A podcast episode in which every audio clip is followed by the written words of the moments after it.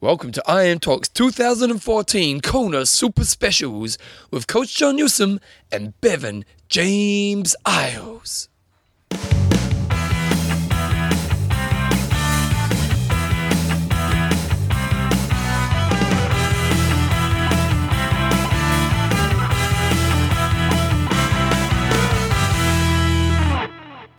Righto, team, welcome along to day five or post race analysis of the IronTalk Kona Super Specials with Coach John Newsom and Bevan James Eyles. How you going, mate? I'm good. I'm good. Good. Yeah, Good. fine. We're gonna hear we're gonna hear the story soon, aren't we? We are. We're gonna hear the story soon. I'm, I'm Uh, in control of the computer today. I've already stuffed it up once. Yeah, because normally what happens when we're doing a show is I'm got the computer in front of me and I'm doing all the processing. Well, today, Newsom's got the computer. I feel a bit lost. Phil Lady's coming out. We've got, a, we've got an audience. Yeah. Oh, mate, loving it. Pur- loving it. Purple toes, Philinator. I tell you what, his toes aren't looking flash. Uh, luckily, it doesn't matter when it comes to the chicks. Um, IronTalk Kona Super Specials are proudly brought to you by. Endurance sports travel. I was saying before in our first introduction that we did, where they'd actually interview Ken Glah later on in the show today, and he had a pretty good race. and I was saying he rode past me on the bike at one stage. I did repass him back, um, but he must have passed me on the run at some stage. I, Uh, th- I think it was his good. thirty-first time here. yeah, he'd definitely be uh, at 31 least times. yeah. That's incredible. Um, next up, Uh, Lava Java. when we were driving here, we uh, saw the queues outside. We thought you probably want to be in a coffee at Lava Java post race. Mm. It was pretty packed, but it was all good. That's rock and roll. I'm going to hit that place for some nice brunch tomorrow. Might Nice. even book a table. You might do that. Do that. And our regular sponsors, Extreme Endurance, Coffees of Hawaii, and athlinks.com. And lastly, all the people who bought the book to get us here, uh, thank you so much because these shows wouldn't have happened without you. Okay, so today's show it's going to be a little bit different because, well, what, we're going to do is we're going to spend a bit of time talking about John's race, uh, maybe talk about, about Philinator's race as well, um, and then we'll kind of give our views on on the pro race. We won't do a breakdown of the race because we're sure you all guys know what happened throughout the race, but maybe just give some some thoughts on the results that we saw there. And then uh, I basically all day yesterday I will post post the finish. I basically stood behind the finish line and got lots of interviews with the pros, and I managed to get about probably eighty percent of the top ten on both the male and female pros. So I managed to Mhm. get lots of good interviews there. So I'm going to put those up. That's about an hour or just over an hour. And then throughout the day, I kind of thought to myself, you know, what's the point in talking about the race unfolding because you guys will know that. So I kind of tried to, um, you know, the experience of being a spectator throughout the day. So there's a little bit of me sharing what it's like to be there on the day, and a little bit of interviews with some of the listeners, Mhm. and then I've got some post-race interviews with some of the listeners as well. Mhm. And then John and I will be back at the end of the show to wrap things up. So, Yes. uh, so first of all, Jumbo, tell us about your day. So, yeah, all the training gone pretty well and was pointing towards a pretty good day. And Well, let's and it up. pieces. How were you feeling in the morning? Morning was fine. And now, uh, one concern I did have was I wasn't very nervous in the week before the race. And even I was just starting to write my blog before, you know, when I got back from Canada and all the training between Canada and now, I was very focused and thinking about kind of every single day. Training went really, really well, and I was fully pumped and ready to do it. And really, what I found as the days progressed over here, um, it, it just I wasn't that pumped in the last few days. Like you normally think, right, I'm going to be right on edge, I'm going to be ready to go. Yeah, you went where? wasn't overly pumped, and I was wasn't stressing about that. I was thinking, oh, well, I'm not too nervous. Um, but that was just a I don't know. I don't know whether that harmed me or hindered me. But do you think Um, it was just because you trusted in your training? Mm, I was very trusting, and, and I know sometimes we interview people, and the people that are, are the most confident often end up having the worst days. um, So, Scott Starkowitz. yeah. So so anyway, I was um, pretty relaxed going into it. Uh, knew what I wanted to do, and yeah, it all started pretty well. So transition was was straightforward, and I knew what I was doing. Um, Were you pretty calm before the very start? Yeah, Like, I mean- obviously, you know, like the nerves were there, but it was more. It wasn't so much the nerves about performance. It was more nerves about potential things that might not quite happen right. You know, stuffing something up in transition and all the some of the uncontrollables. You know, like a a puncture or mechanicals. So that was sort of more my nerves rather than the nerves of performance because I was pretty confident in what I could do. I would say in the final days leading into the race as well, my legs were getting quite tight and tight, and my training didn't go particularly well in the, in yeah, the you final days. bike ride, didn't you? But again, that's pretty normal for tapers, but it was giving me a bit of grief that my calves were, were, were tightening up a bit. But anyway, um, the swim, I didn't take Albert Voice, Voice's Albert Boyce's advice, Which He- is what? which is get in the water a little bit later, and then you do a massive big duck dive underneath everybody and pop up on the front line. I just I was a bit paranoid. I wasn't going to get that front line position, so I certainly didn't get into the water first. Um, did wait back on the beach for maybe five minutes. So the pro woman left at what six thirty-five, and we were nearly we were fifteen minutes after them, I think. Yeah, you were. So I probably waited around for three or four minutes and then got in. Um, I was certainly on the line 10 minutes before the start. I was like, holy crap, I've got to sit here. But it was all, I was, you know, I had to push through to get there. There was already three or four, you know, three or four deep. Um, but got my position on the start and actually it was quite nice lying on my back. The, it was really quite buoyant out there. I was just lying on my back doing the starfish, holding my position, um, and was pretty pretty. There's a pretty good creep it. forward at the beginning of your guys' race. Yeah, to the right side of the course. Were you yeah. at that side because I they were creeping forward? Yeah. and I was thinking Newton's there somewhere. I was about thirty meters or so from the far right of the course, and yeah, there was a bit of creep, but there was no way in hell that I was not going to. Oh, yeah, I was going to sure. get. Uh, I wasn't going to get pushed back. And the swim went really well actually. Um, got off the line, first 50 strokes, just smoked it and got clear water straight away. So I was really pleased with that. Then started looking for some feet to follow, and from time to time got absolutely, um, you know, just encapsulated in, in some big groups. But all I did was just bailed straight to the right, got on the right hand sort of lay line um, in our sailing terms. Us Kiwi knows oh, our yeah, sailing terms. lay line. Yeah. Um, so we got on the far right line and was basically swimming buoy to buoy and had some feet to follow, and it was um, it was pretty good.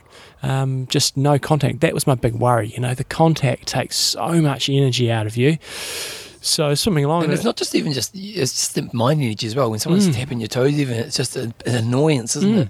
So yeah. I didn't have any of that. And then I was sitting on these feet and I just saw the severing of the group. And I thought, uh, I got to get on that. So I swam around this dude and put in a big, hard 50, 100 meters and got, I was the last man to get on this group.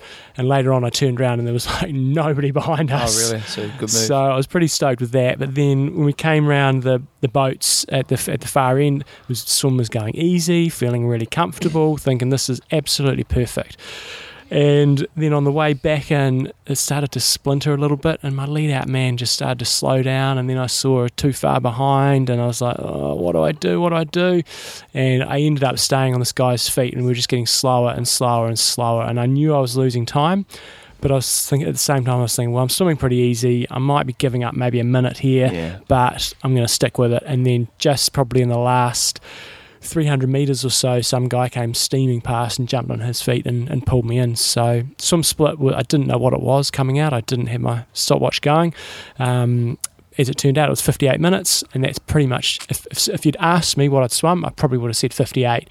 And it was a slow down to swim too, even yeah. even for the pros. Like yeah. it wasn't. It was a little bit slower. It was a bit swelly. Yeah, you know, even before you got started, it wasn't crazy, but it was. You know, yeah. it was a bit kind of rolly. Um, and I would have said, you know, if I'd had a good lead out person, I probably would have swum 57, which is kind of what I thought I'd expect. I, I thought 56 would be a really good day, 57 would be solid, 58 would be a little bit disappointed. But the fact I came out in 58 and had exerted very little energy, I was I was pretty pleased with that. Yeah, nice. So get out get out of the swim. Get out of the swim, and yeah, the transition was uh, mayhem as you'd expect. Got my swim my uh, swim skin off, got my you know skins white skins top on pretty smoothly, and tootling off and uh, onto the bike, and no dramas getting on. As you'd expect, there's just people everywhere, some going slow, some going fast, so Kuakini was a bit of a nightmare. I will say, there are some serious grandmas. I got stuck behind this dude coming down Palani. And I was just yelling at him. I almost got my drink bottle out and threw it at him. He was going that slowly. I was like, mate, just take your hands off the brake. There's no cars, and you're not allowed to pass going down there. It's a no pass zone. Oh, so, so I thought, I can't. I'm not going to pass him and get a penalty. Oh my God, it was just painfully. We almost came to a standstill coming down the bottom. It was not in a happy place. you get disqualified because you beat yeah, violence. oh, I couldn't believe it. I couldn't believe it. Anyway, um, and as you expect, you know, through Kuakini and up um, Palani, there's guys just absolutely smashing it. There's quite a few guys going at the right sort of pace. So, so you're, like I know power was the goal. So it was. You yeah, were just sitting on power. I was sitting about where I wanted to be, just hovering around, you know, trying to hold my position, and it was marginally high, but not you know, it was yeah. sort of maybe more half Ironman effort at, yeah. at, times, but I was pretty comfortable with all that. And up Palani was pretty cool. You know, you got such big crowds going up there, and yeah, a lot of support. and then onto the Queen K, and that's when uh, you know you expect the packs over here, but I was a bit not naive, but I was it was a lot worse than I than I had Yeah. anticipated. There was some. Um, but um, by and large, most people were trying to stay out of the draft zone or trying to stay, you know, not taking the piss distance. But some people, it was just atrocious. You know, they Yeah. would be sitting at one or two meters for long periods of time. So I was uh, pretty disappointed about that. And yeah, there was so there was people smoking past on the outside, and um, I was sort of sometimes holding my position, sometimes passing people, lots of freewheeling, and just trying to stay out of the draft zone. And then you, you know, say you roll into someone's draft zone, you're going, well, shit, I really should be passing this person now. I've rolled into their draft zone, but if then I've got to pass 20 people, so really unnerving. And I know it's like that at all these championship races. And I say, if you don't want to be part of that, then go to another race. Um, but it was worse than worse than I anticipated, and it was very difficult to hold any sort of constant power. Well, it goes back to that thing of if I'm spending all my energy thinking about staying in draft zones, you know, I'm not really focusing on having my best race, am I? Mm. You know, it's a different thought process than okay, what am I doing? What's the right decision to get myself to Mm. the best position to the finish line? Then, or am I in? You know, if all your time you're just thinking about bloody draft zone. Mm. It was, uh, it was, yeah, it was re- very unnerving. And but then this massive big line, which must have been like the 58 minute, 59 minute group, started it turned up, and it was easily 30 riders long. Wow. And I just got popped off the back of that, and um, I was trying to get back on. And then when you come through aid stations, the whole group slows down, and uh, then I finally got on the back of that group. It was just sort of sitting pretty, and you know, some people again passing, doing illegal passes, and cutting you off, and I'm like, geez, get out of it. And then, and then um, Pod came past me, Oh, okay. Yep. Yeah. Yep. Yep. yep. and just prior to that, I got a drafting penalty. oh. And it was so hard not to draft. So I, I was dra- I, I, it was an infringement. What happened? Somebody passed me, cut me off, pulled in front of me, and I was probably taking. I took longer than twenty or thirty seconds to drop out of his seven in meters. the age groupers, because in the pros, I don't know if this is the rule in the age groupers. In the pros, if you if you decide you're going to take, you're going to get right to the front in, Mm. in the I'm draft. pretty sure that's the case. You can't ride into someone seven meters in front of me, and that's what the guy did. Yep. Cut me off, so I have to start f- dropping back. Yeah. and just didn't do that quick enough and got pinged. So it was a fair enough call. Everyone was drafting. It's like the drugs and cycling. Yeah, you go yeah. So I just took it on the chin, and with the, the the penalty box was quite some way away. It was towards. It was a, it was a long way down the Queen K. Can I just ask, how, how were you feeling on the bike at this stage? I was feeling okay. The power was when we were riding. The power was about where I wanted it to be. Yep. You know, plus or minus ten watts. But I was feeling okay. It's just constant freewheeling, so you just weren't moving that fast. Yeah. It- and the, when I've ridden in packs in the past, um, you've kept a really good speed, Yeah. and you're thinking this is advantageous to be here because we're going. Uh, my wa- watts are a bit lower, and we're going at a really good pace. In this one, I'm thinking. You're better off if I, I I would have had a faster ride time if I just TT'd Solid, it, but yeah. you couldn't. Having said that, you couldn't do that because you're just constantly having to pass people, and you couldn't ride in even watts to get past people. Yeah. You'd have to be riding, you know, 30 watts above to be passing people. Otherwise, you just keep getting swamped. Yeah. So, um, it was it was a good learning experience for me. But back to the penalty box, something. Have I just been singled out here? I'm bloody hell. And as a, so as you're, annoyed? I was a bit annoyed, and I, but then I, I got around to thinking, oh well, shit, yeah, hap- shit yeah. happens. Philinator's been there. He says it doesn't really take much out of your time, so I thought, Yeah. okay, I'll, I'll come into the pack, uh, come into the, the the penalty box, and we'll take it on the chin. As our pack is, and I'm miles back in the pack, as the pack is coming out to this penalty box, it's just like a one big line going into the Really? penalty box so everyone's done. and uh, and so I, I pulled in, and it is mayhem. The, I'm not joking. There would have been 30 people there, um, and that was when I got there. There was a big queue afterwards as well. And I'm well, what do we do here? And there's one person writing down numbers. Everybody's screaming out their, their number at this person. I didn't get my number recorded for at least a minute, if not two minutes, and she eventually got it down. But then nobody started a clock. I'd, I'd hit lap on, I stupidly hit lap on my um, Garmin? Garmin, but then I realised it was on auto pause, so it paused because what I decided to do, I thought I'm going to sit here for four minutes, then I'm out of here Yeah. um, but it, it, it had gone into auto pause. So I just waited there, and um, and there was a guy who'd come in at the same time as me, and he got the all clear to go, and I just went. Yep. Because Okay, there's no way. Uh, otherwise, if I'd got the clock started when I eventually got to where they had the stopwatches, no joke, I would have been there eight minutes. If But it sounds as though. So you, you were saying last night, I think they only had four people there? Well, I only saw two.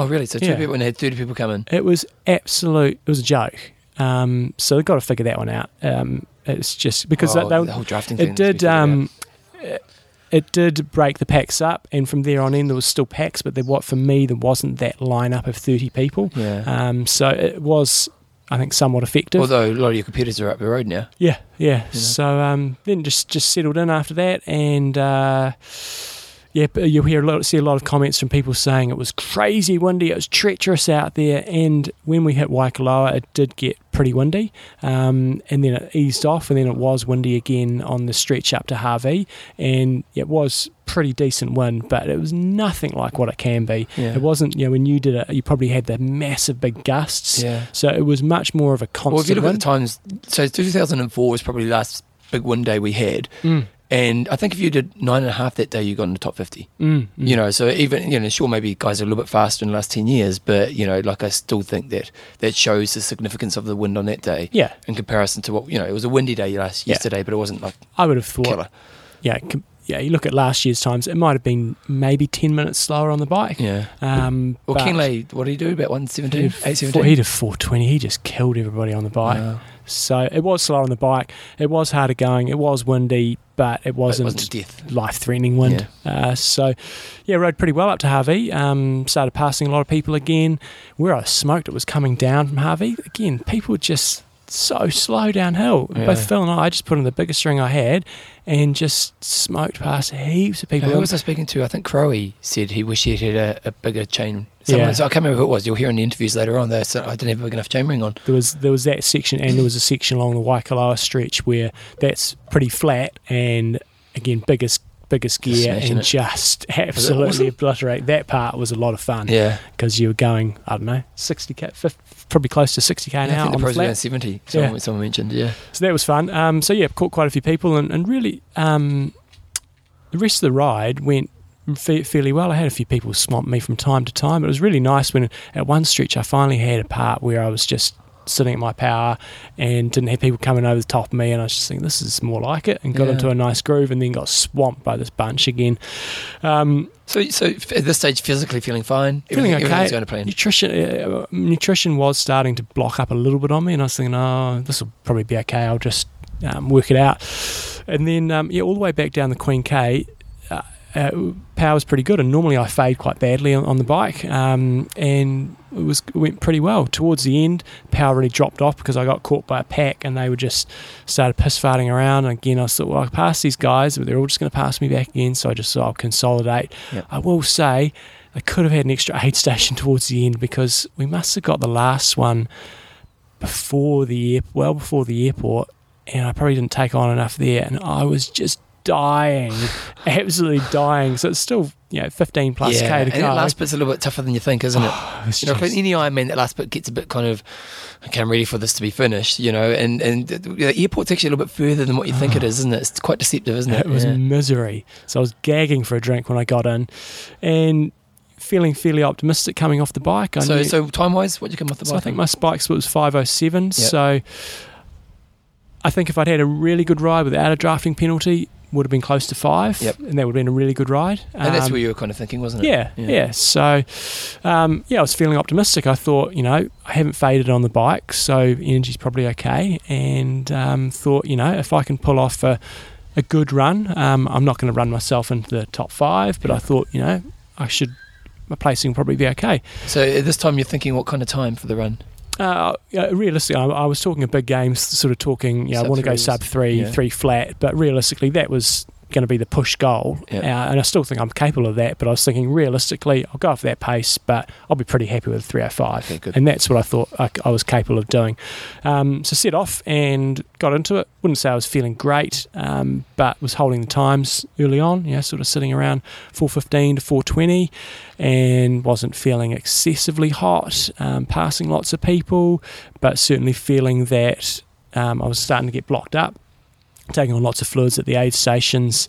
And by the time that I'd got to the end of Ali'i, I knew things weren't looking quite so good, so alerts rosy. popping up. Uh, so I wasn't doing the, the the 3k on 45 seconds off. I was basically walking every aid station, just maximising the ice, the fluids, and just trying to stay as cool as possible. And it was reasonably warm on the on Ali'i, uh, but passing plenty of people and thinking, you know, I'll, yeah, and, and times were still about right. yeah, and even when I started to drop to sort of 420s to 430s, I was thinking, well, if I sit, sit with 430s, it's not the end of the world. That's Yeah. still going to give me a reasonable split. And then as we sort of got towards back into town, it was it was starting to drop off reasonably quickly and went past good old Lucy Gossage, Yep. gave her a tap on the arse, told her to get a move on, and then got to Palani and walked the entire way up Palani. I was surprised how many people were running up Palani past me quite quickly. Yeah. So that was uh, a bit of a humbling experience. So just just couldn't or just Uh, I tried briefly and just saw no, this is not a good idea. Let's Yeah. just try to conserve a bit. And then once I got up onto the Queen K, it was uh, pretty much lights out straight away. Really? And uh, so when you say lights out, what's happening? so yes, just really starting to block, get blocked up. Um, legs were dead as well, so it's kind of a combo of nutrition going wrong and legs not operating. So there was a lot of walking on the Queen K, and it was not fun. It was basically just trying to get to aid station to aid station. So was not in a happy place. Was not enjoying it at all. There's no fun There was this. no fun, and that's what I was thinking. There is no fun in this. Certainly crossed my mind of DNFing. So wait, so you, said- you said last night you got to the energy lab and, and there was if there was an option you thought that may you know like maybe you wouldn't have but Yeah, I mean, you're looking at the mile markers and you're going, I've got a long way to go. Yeah. And I started doing the maths on the pace that I was walking at. I was, I was trying to walk briskly, but I was going like 11 minutes per k. yeah, I was doing the maths so saying, slow, isn't it? I got 20 k's to go. I'm going to be out here for an awful long time. And so I walked mo- a, a big chunk of the Queen K, probably in at least half of it, and then I started vomiting. And once I started vomiting, uh, it was a proper. So because I, I four or cause, five 'cause vomits. we knew things had gone off the wagon because I was waiting behind the finish line and you could kind of saw the crew that I expect you to come in with and then you know then Philinator came in so I'm thinking what the heck's happening and, and you know it's hard to know you know what's happening out there and then eventually someone comes up to me one of the guys from Free Speed he came up to me and he said oh John's on all fours out there spewing oh no this is not good so we actually on the ground spewing I, I had hands on knees, Okay. and uh, I just had this image of call the ambulance no, it was uh, it was not pleasant. It was a lot coming out, and then I've got this dilemma. You know, I've got to keep trying to get something in because that's Yeah. all my lunch from you know probably I don't know two thirds of the way yeah. through the bike. And So there's nothing in there. I'm feeling pretty lightheaded, starting to sway a bit, and uh, and I'm walking, thinking, hey, I've been out here for a long time. I got nothing in me, so I was trying to take stuff on aid stations, and then I'd get a K down the road and be vomiting again. so it wasn't fun, and yeah, if there would if, if there'd been an easy out, geez, it would have been Pretty really tempting because I had 25 k's of walking to go. yeah But once I'd had a couple of vomits, I I felt a little bit better, and it was enough. I thought, right, let's just see if we can jog, and I was able to jog, and the difference in speed was just astronomical. Yeah, it's, it's crazy, isn't it? Because it doesn't like you can be jogging like you feel like you're in slow motion, and it's ridiculously slow. But it's it's another level, isn't it? yeah, I think I might have. I don't I haven't even looked at my splits yet, but I think I was running more like six to seven minute k's. Um, Well, four minutes a k. It's a lot, isn't it? Yeah. Yeah. So then the K's started going back past a bit quicker, but I was still taking on a little bit of aid stations. Then I'd vomit again. I was like, oh god. So walk every aid station, um, the odd walk here and there, and then just trying to jog from other times. But when I stopped to vomit, you know, I was there for quite a while, and so it really was not much fun. And I told my wife when I ran past her, I'm, I'm coming back to do this. She's in the background. When he went past his wife, he goes, "There's no way I'm doing this." She's, Don't let me do she's got a contract again. out when he got home. no, so I would. Um, I'm, re- I'm really glad that I did finish because you know seeing all the comments on from listeners on Facebook and stuff, it was uh, it was good. I, d- I wouldn't say that the finish was a, an amazing buzz for me or No. anything like that. It was No, just sure kind of get get down the finishing chute. Um, we got a photo of we had a photo of you coming out the finish shoot, and the, the guy behind you had his arms pumping. And I John's pumping his arms, and then it, oh no, it's the guy behind him. so yeah, came across the finish line and. Uh, Waddled off, and the, the people who the catchers there were saying, "Man, you see, you're walking the fastest out of everybody here." I was like, "I've had plenty of practice the last twenty k's." so you weren't actually that hurt, like No. you know, like isn't like hurt, isn't. I mean, my legs were sore, But but, they like- weren't weren't crazy. Yeah, So if you ran a three, you'd be stumbling around. I was just smoked because you know, I hadn't had any nutrition. Yeah. And I've got to apologise for all the people that came up to me after the race and said hello, listened to the show and stuff. I probably wasn't all there, and I, hopefully I wasn't too rude. No, no, Um, you're but it was, it was really nice to meet so many people out there, and you would have met lots Yeah, more as well. yeah, and awesome. lots encouraging on, on out there on the course. Um, so yeah, and I think I don't know. I think some people might think I'm devastated and embarrassed because I put it all out there, and it's like, no, I, I was actually over it. Once I was like. When I was on the Queen K, I was like, bugger this, you know, let's just get through it and Yeah. finish it, and I'm over it, and I'm looking forward to holidays. So, I've learned learned huge amounts in this whole project 2014 in terms of my own training, how I coach better and more effectively in the future, and then you know learned a huge amount from the race. You know the run went shit, but it was really good for me to go through the process of the swim and the bike and, and experience the run again. And so I'm a hell of a lot better coach for it. Wouldn't say I'm a better athlete for it.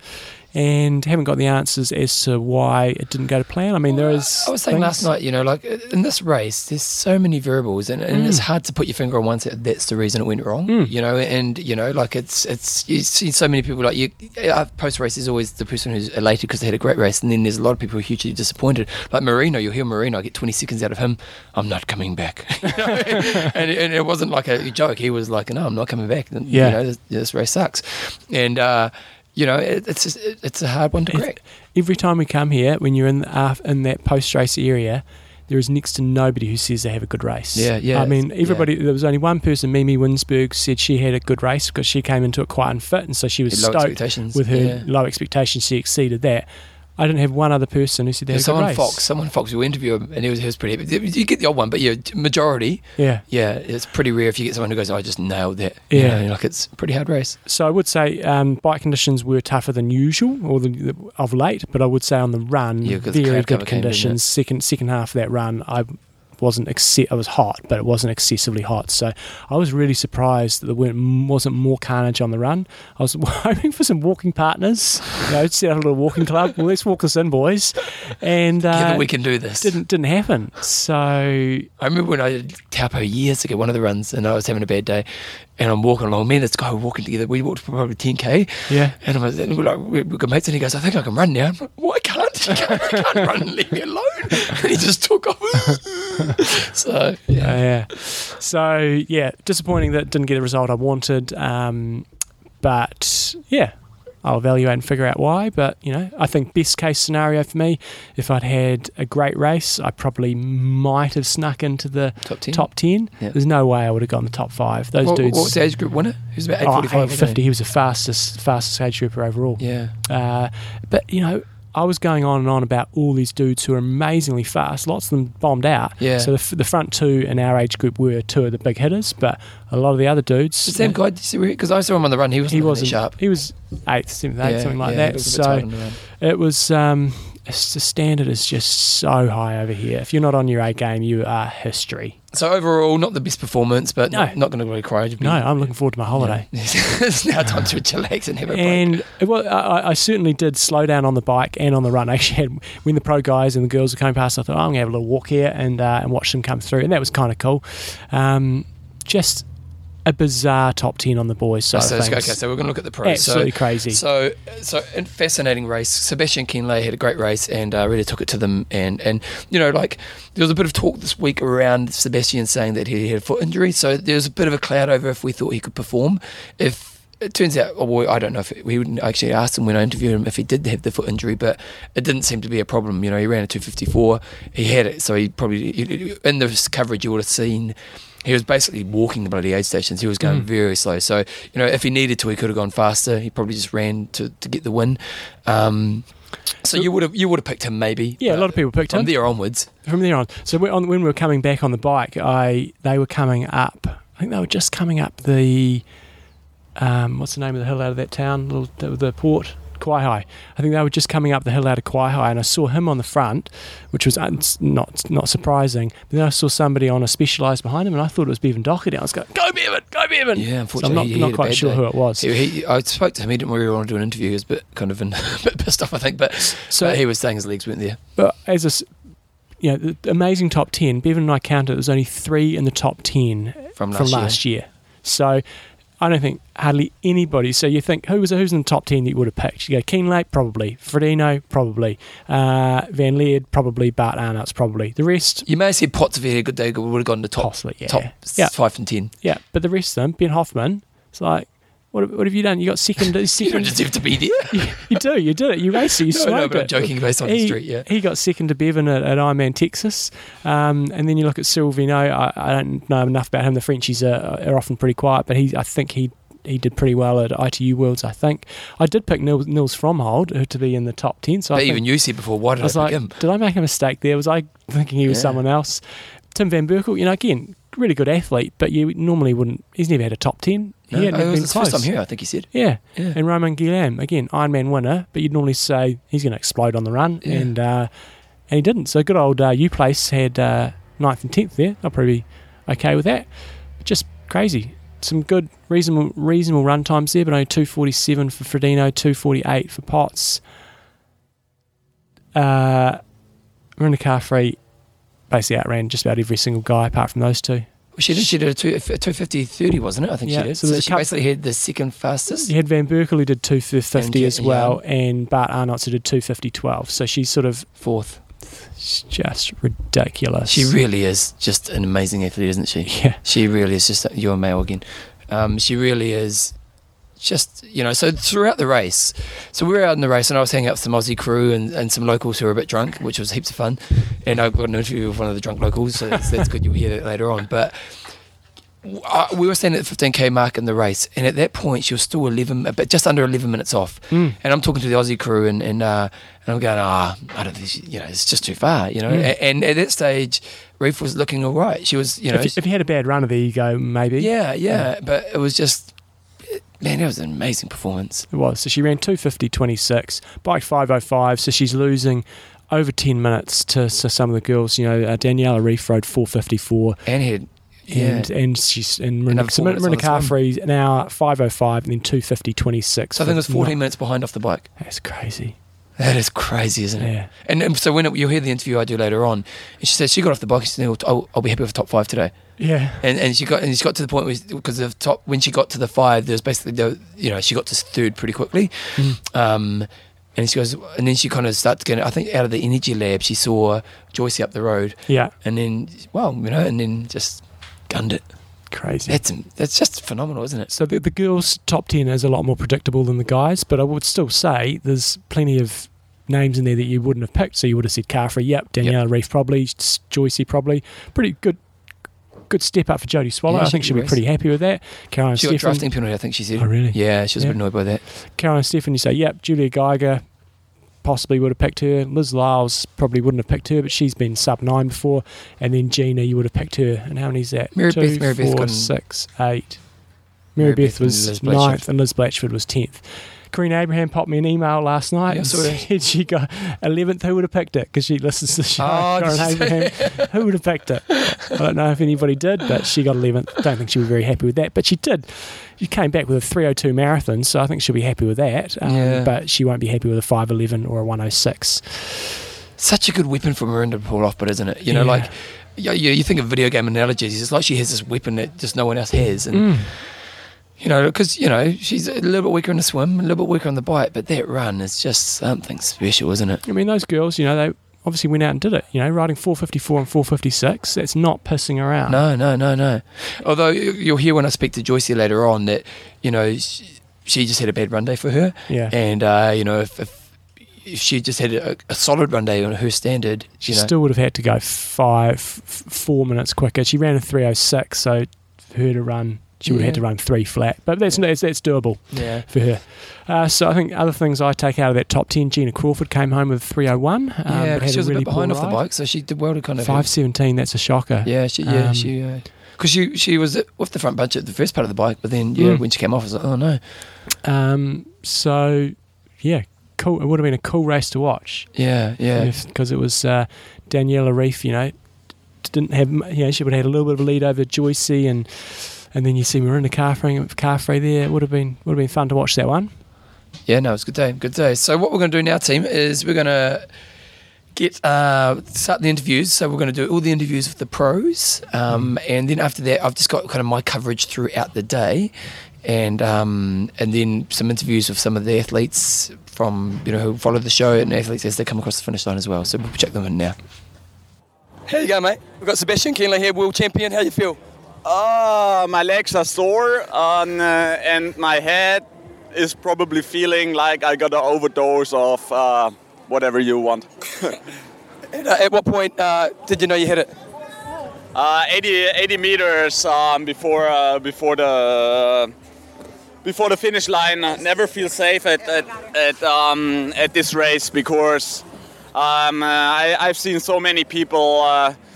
Um, and they looked they looked like they uh, they are safe and uh, but they, they are not and uh, I never tried to, to think about you know having it in the in the uh, books or something and just like shut this this uh, sword down and uh, just keep going till the end and and open your eyes um, 80 meters before the finish line and start to enjoy. I, I was so afraid, you know, that I will cramp up running down Palani Road and uh, probably whatever fell over and never stand up again, and just they, they have to uh, to dig me a, um, a, grave at the roadside ditch there or something. And uh, I was I really I uh, I just tried not to think about it and. Uh, yeah, um, stay focused till the end. That's that's the only thing you could do, and that's I think that's probably also the, the secret to, to winning it. You know, never uh, let your mind drift away and just stay focused. So, just quickly, tell us about your day. You know, swim bike run.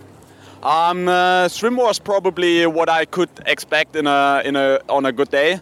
Of course, I could not expect to uh, to go out of the group with the front guys, and I um, I know that it's gonna be a. Um, a rough swim. Uh, we had some some swell out there, a little bit choppy, and uh, also, I mean, the guys um, this year they uh, there were some amazing talent in uh, in in the in the swim too, and I know that it's probably not gonna be the usual like uh, 40 guy top group, but more like a little bit smaller with uh, 20 guys, and that was just what what happened. But I had some uh, some great company in uh, in the in the in the second group.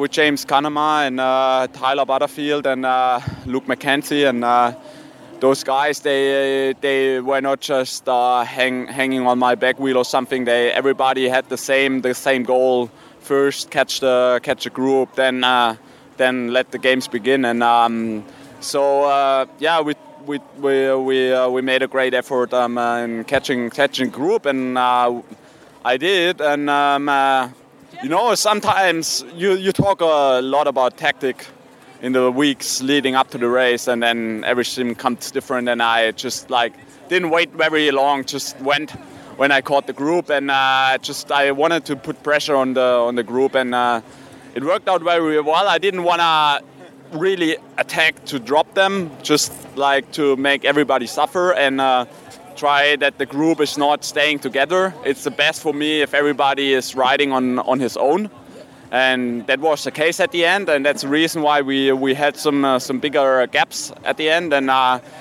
that's the thing what, what I need to do on the on the bike uh, without nuking myself, and uh, I didn't, and uh, there was enough in the tank for a decent run. And so then going into the run, you knew you had about five minutes in the lead. What was the, what was the thoughts going through your head at that stage?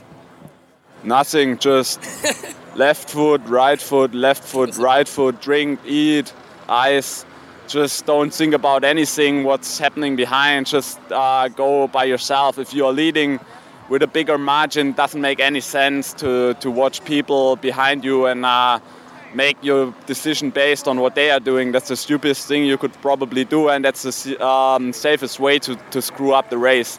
Um, uh, just run on that effort. You uh, you feel good and that's what I did. It's, um, I try not to overdo it at the at the first stretch. And I mean, in the last two years, I, I had the experience um, uh, that you could still lose the race with uh, like a like a big lead, more than 10 minutes, um, uh, and uh, and you and and you don't even finish the race at the end. So never feel safe and just like keep keep going. just lastly, what was it like to, to get to the finish line? You know, to see the crowds, to turn that corner into Ali'i Drive, knowing you had it. You know, what, what's that like? Tell us about that. Everybody asks about it, but you know, it's so difficult to describe because it's this mixture of feeling, being completely. Uh, everything is hurting, you know, everything even your hair is hurting, and uh, and at the same time you're so happy. And uh, yeah, I, I think yeah, that's that's the reason why uh, why people are doing the sport. You know, I mean, if not everybody experience at least part of it, nobody will do the shit because it's just hurting. But it's so nice at the end, you know, to to have the feeling to have done it. And I mean, you probably have saw, saw um, Jan Frodeno, Olympic champion, crossing the line. He had a flat today, you know, third place in uh, probably every other race, you see him very pissed um, uh, being third. Here he was super happy, and that's just a thing that you could only experience in long, uh, long course racing, and especially Kona. Yeah. Hey, congratulations, mate! You're a champion. Thanks. I got the I've got the world champion Mirinda Carfrae with me here, mate. Tell me about your day. That was a tough one. um, honestly, I, we, we kind of had a pretty slow swim, but I was in good company coming out of the water, and then I had you know some good people around me at the start of the bike, but we were losing time to those front girls pretty rapidly, and uh, the last half of the bike, I just really kind of tried to stick my head down and try not to lose too much more time. Um, getting off the bike, 440, 1440 down on the likes of Rachel and and Daniela Ryf, the rookie. Um, we didn't know what she'd run, but I knew she'd be super tough. She's clearly shown this year that she's kind of unstoppable. So uh, I was worried for sure. I started the run out and just sort of thought, well, you know, a top five would be great. Um, so, so, at that time, you're thinking, you know, the win may be out of your way today. Absolutely. I, I was wasn't thinking about the win anymore. I was more focused on just, you know, trying to get in that top five if I could. Um, and you know, especially after those first ten miles, the front girls really weren't slowing yeah, down. They yeah. went through quick. I think I only took about 240 out of them in 10 miles, which is not normal for me. Normally those times come down a little quicker, but I knew I was running well and I just told myself to be patient and you know pick one off at a time, not think about how how much time it is to the leader and just try and, you know, move up as fast as I as far as I could and um, fifth place actually turned into third because those three girls were together, so that was quite nice. Um, and then yeah, I was yeah, I I don't know how I got got to the lead there. Those other, you know, Daniela and Rachel are such strong bikers, and and I knew they'd run very well. So I don't know. I just buried myself and, and got to the front. Well, you know, you you know, far out. You're on this race many times now. Was that the most hurt you've ever had to go through? Everyone's different. Everyone hurts. Um, you know, 11 hurt a lot trying to catch Chrissie. 12 hurt a lot because I was completely dehydrated. Um, in the last 10 miles was the hardest 10 miles of my life. So they all hurt in different ways. Um, you know, you expect it coming here to be in the pain cave. So, so you know, you, you start off the run, you know, thinking top five would be pretty cool. You get to the point where you're in third, and now you know you're in for chance. What's going through your head then? You know, I suppose another question I have for you, probably more importantly, is what are you thinking about in the race at those times? Um, I'm just trying to stay calm um, most of the run. Um, trying to stay calm, trying to take in my fluids um, where I can, um, and just doing a systems check, making sure I'm not going too fast, um, making sure I'm going as fast as I can uh, without, you know, overdoing it. So I'm just trying to stay internal, focus on myself, and just tick over those miles as, as best as possible and stay efficient. And at what point did you know you were going to catch? I, I think once I came out of the energy lab, um, I could see Rachel, so I thought, okay, well, second place is in my sights. But uh, again, nothing's given here. Um, you know, as as we've seen, great champions have have fa- faltered in the latter parts of the race. So I kind of, you know, once I caught Rachel, I sort of set my sights on Carolyn, uh, not Carolyn, sorry, um, uh, Daniela, then because I, I could see her. Um, but I, I honestly, not until I was sort of could actually see that she was a minute ahead, and that was still four miles to go. And I thought, okay, in four miles, I should be able to take out a minute because I, I, I guess she must have been fading pretty badly in those last few miles because I think I took out a lot of time and through the energy lab. So, um, yeah, I mean, I sort of got a little bit excited, but again, I, you know, it's just a matter of putting one foot in front of the other and hope to God they don't have a second wind. When you pass, do you make sure you put the hammer down a little bit just to kind of totally break them? For sure. um, yeah, no, you don't. You don't want to make that mistake. These athletes are way too smart, way too strong. Um, so if you if you have a chance to go past, and if you have the energy to bury someone, you do it every single time. Um, and that's just I have so much respect for them. It's not no other reason than I respect them too much to, to give them an inch. You've done this so many times now. Is it still just the most amazing high coming down Ali'i Drive, turning into a Ali'i Drive? You've got the crowds, you know, talk through that. Yeah, um, actually, coming down Palani, the, the crowds down Palani are phenomenal, and it's so nice after being on the Queen K. I mean, there's some crowds out in the Queen K, but nothing like Palani. And then crowds uh, down along uh, Kuakini. You take the left left on Kuakini. Amazing crowds there too. But for me, I like I try not to relax until I get to Ali'i Drive, and that's really where you can you just soak it up. And um, I always see familiar faces. Jim Felt was there. Um, my old sponsor Bill Riddell. He's always in the same spot there from Cannondale. Those guys. That's who you race for. You race for the people who support you, and to see their faces and how excited they are. That's what it's all about. That's what really what, bring, what brings me back here, and that's what pushes me all the time to to race for more than just myself, for my supporters and my team. Well, you really showed you're a true champion today. Seriously, I think a lot of people would have written you off at a certain point. Not you know purely because you know you had to show a, a legendary effort, and you really showed it today. You're a great champion, mate, and thank you for your time. Oh, thank you. I appreciate it. Cheers. I got Pete Jacobs here from Australia. Wasn't your day today, mate? What happened? Uh, what happened? What happened this year happened. You know, it's um, yeah, just one of those years where uh, nothing went to plan. You know, I sort of started from well behind scratch really with uh, you know a couple of Ironmans in the legs in late July, and training started you know a week or so later in early August, and um, you know it was going okay. About five weeks all right, and then uh, three weeks ago I did a session that was a bit. I was on tired. I was tired, like fatigued and I pushed through it because I was with a mate, and then sort of took a couple of weeks to recover from that. So, sort of derailed myself mentally and physically in the last few weeks because I just, you know, got was fatigued and. You know, just wasn't feeling it a week and a half ago. Still, uh, someone, a reporter said, you know, really, you know, most pro athletes would know how they feel about an event deep down. And I said, look, I, I don't know how I feel about it because I was still a bit fatigued and and just wasn't uh, in that mind frame. So, you know, I came here knowing I'd done probably five good weeks of work, but um, you know that's that's not enough here. When guys have like Jan, I know, you know, from this day last year was training well. Sebi's just you know months and months of good training, and you know they they were all in great shape at Mont Tremblant, so much earlier than I was. So all of that stuff, you know, is motivation for how to plan my year for next year and um, not make same mistakes again. But you know, it is it's a it's a fine edge it's a tough sport. Uh, it's a tough job to get right, and um, you know, I guess that's the way it goes. I've got the benefit of you know some natural talent, but you know my, my downfall is the the you know that I also get the fatigue issues and can't train as much as others. So you know you got to get get what you can you know take what you can get. So today, just from the start, you knew you went there. The start felt good. I was really loose and um, fresh. Started great in the swim started sort of in the lead and then merged with Andy Potts and someone on his feet, moved back into third. And then um, Frodeno, then, then Jan pulled up past me and took it to the front. And then suddenly we had pairs in the swim all the way back. And I was sitting back in about sixth or, you know, in the, in the third or fourth pair back. And uh, yeah, just cruising, felt all right. And start of the bike felt pretty good, pretty fresh. Because, like, yeah, like I say, the last few weeks hasn't really been able to do that much. Hasn't felt like, you know, the last three weeks should have. And um, so I was fresh. I knew I was fresh.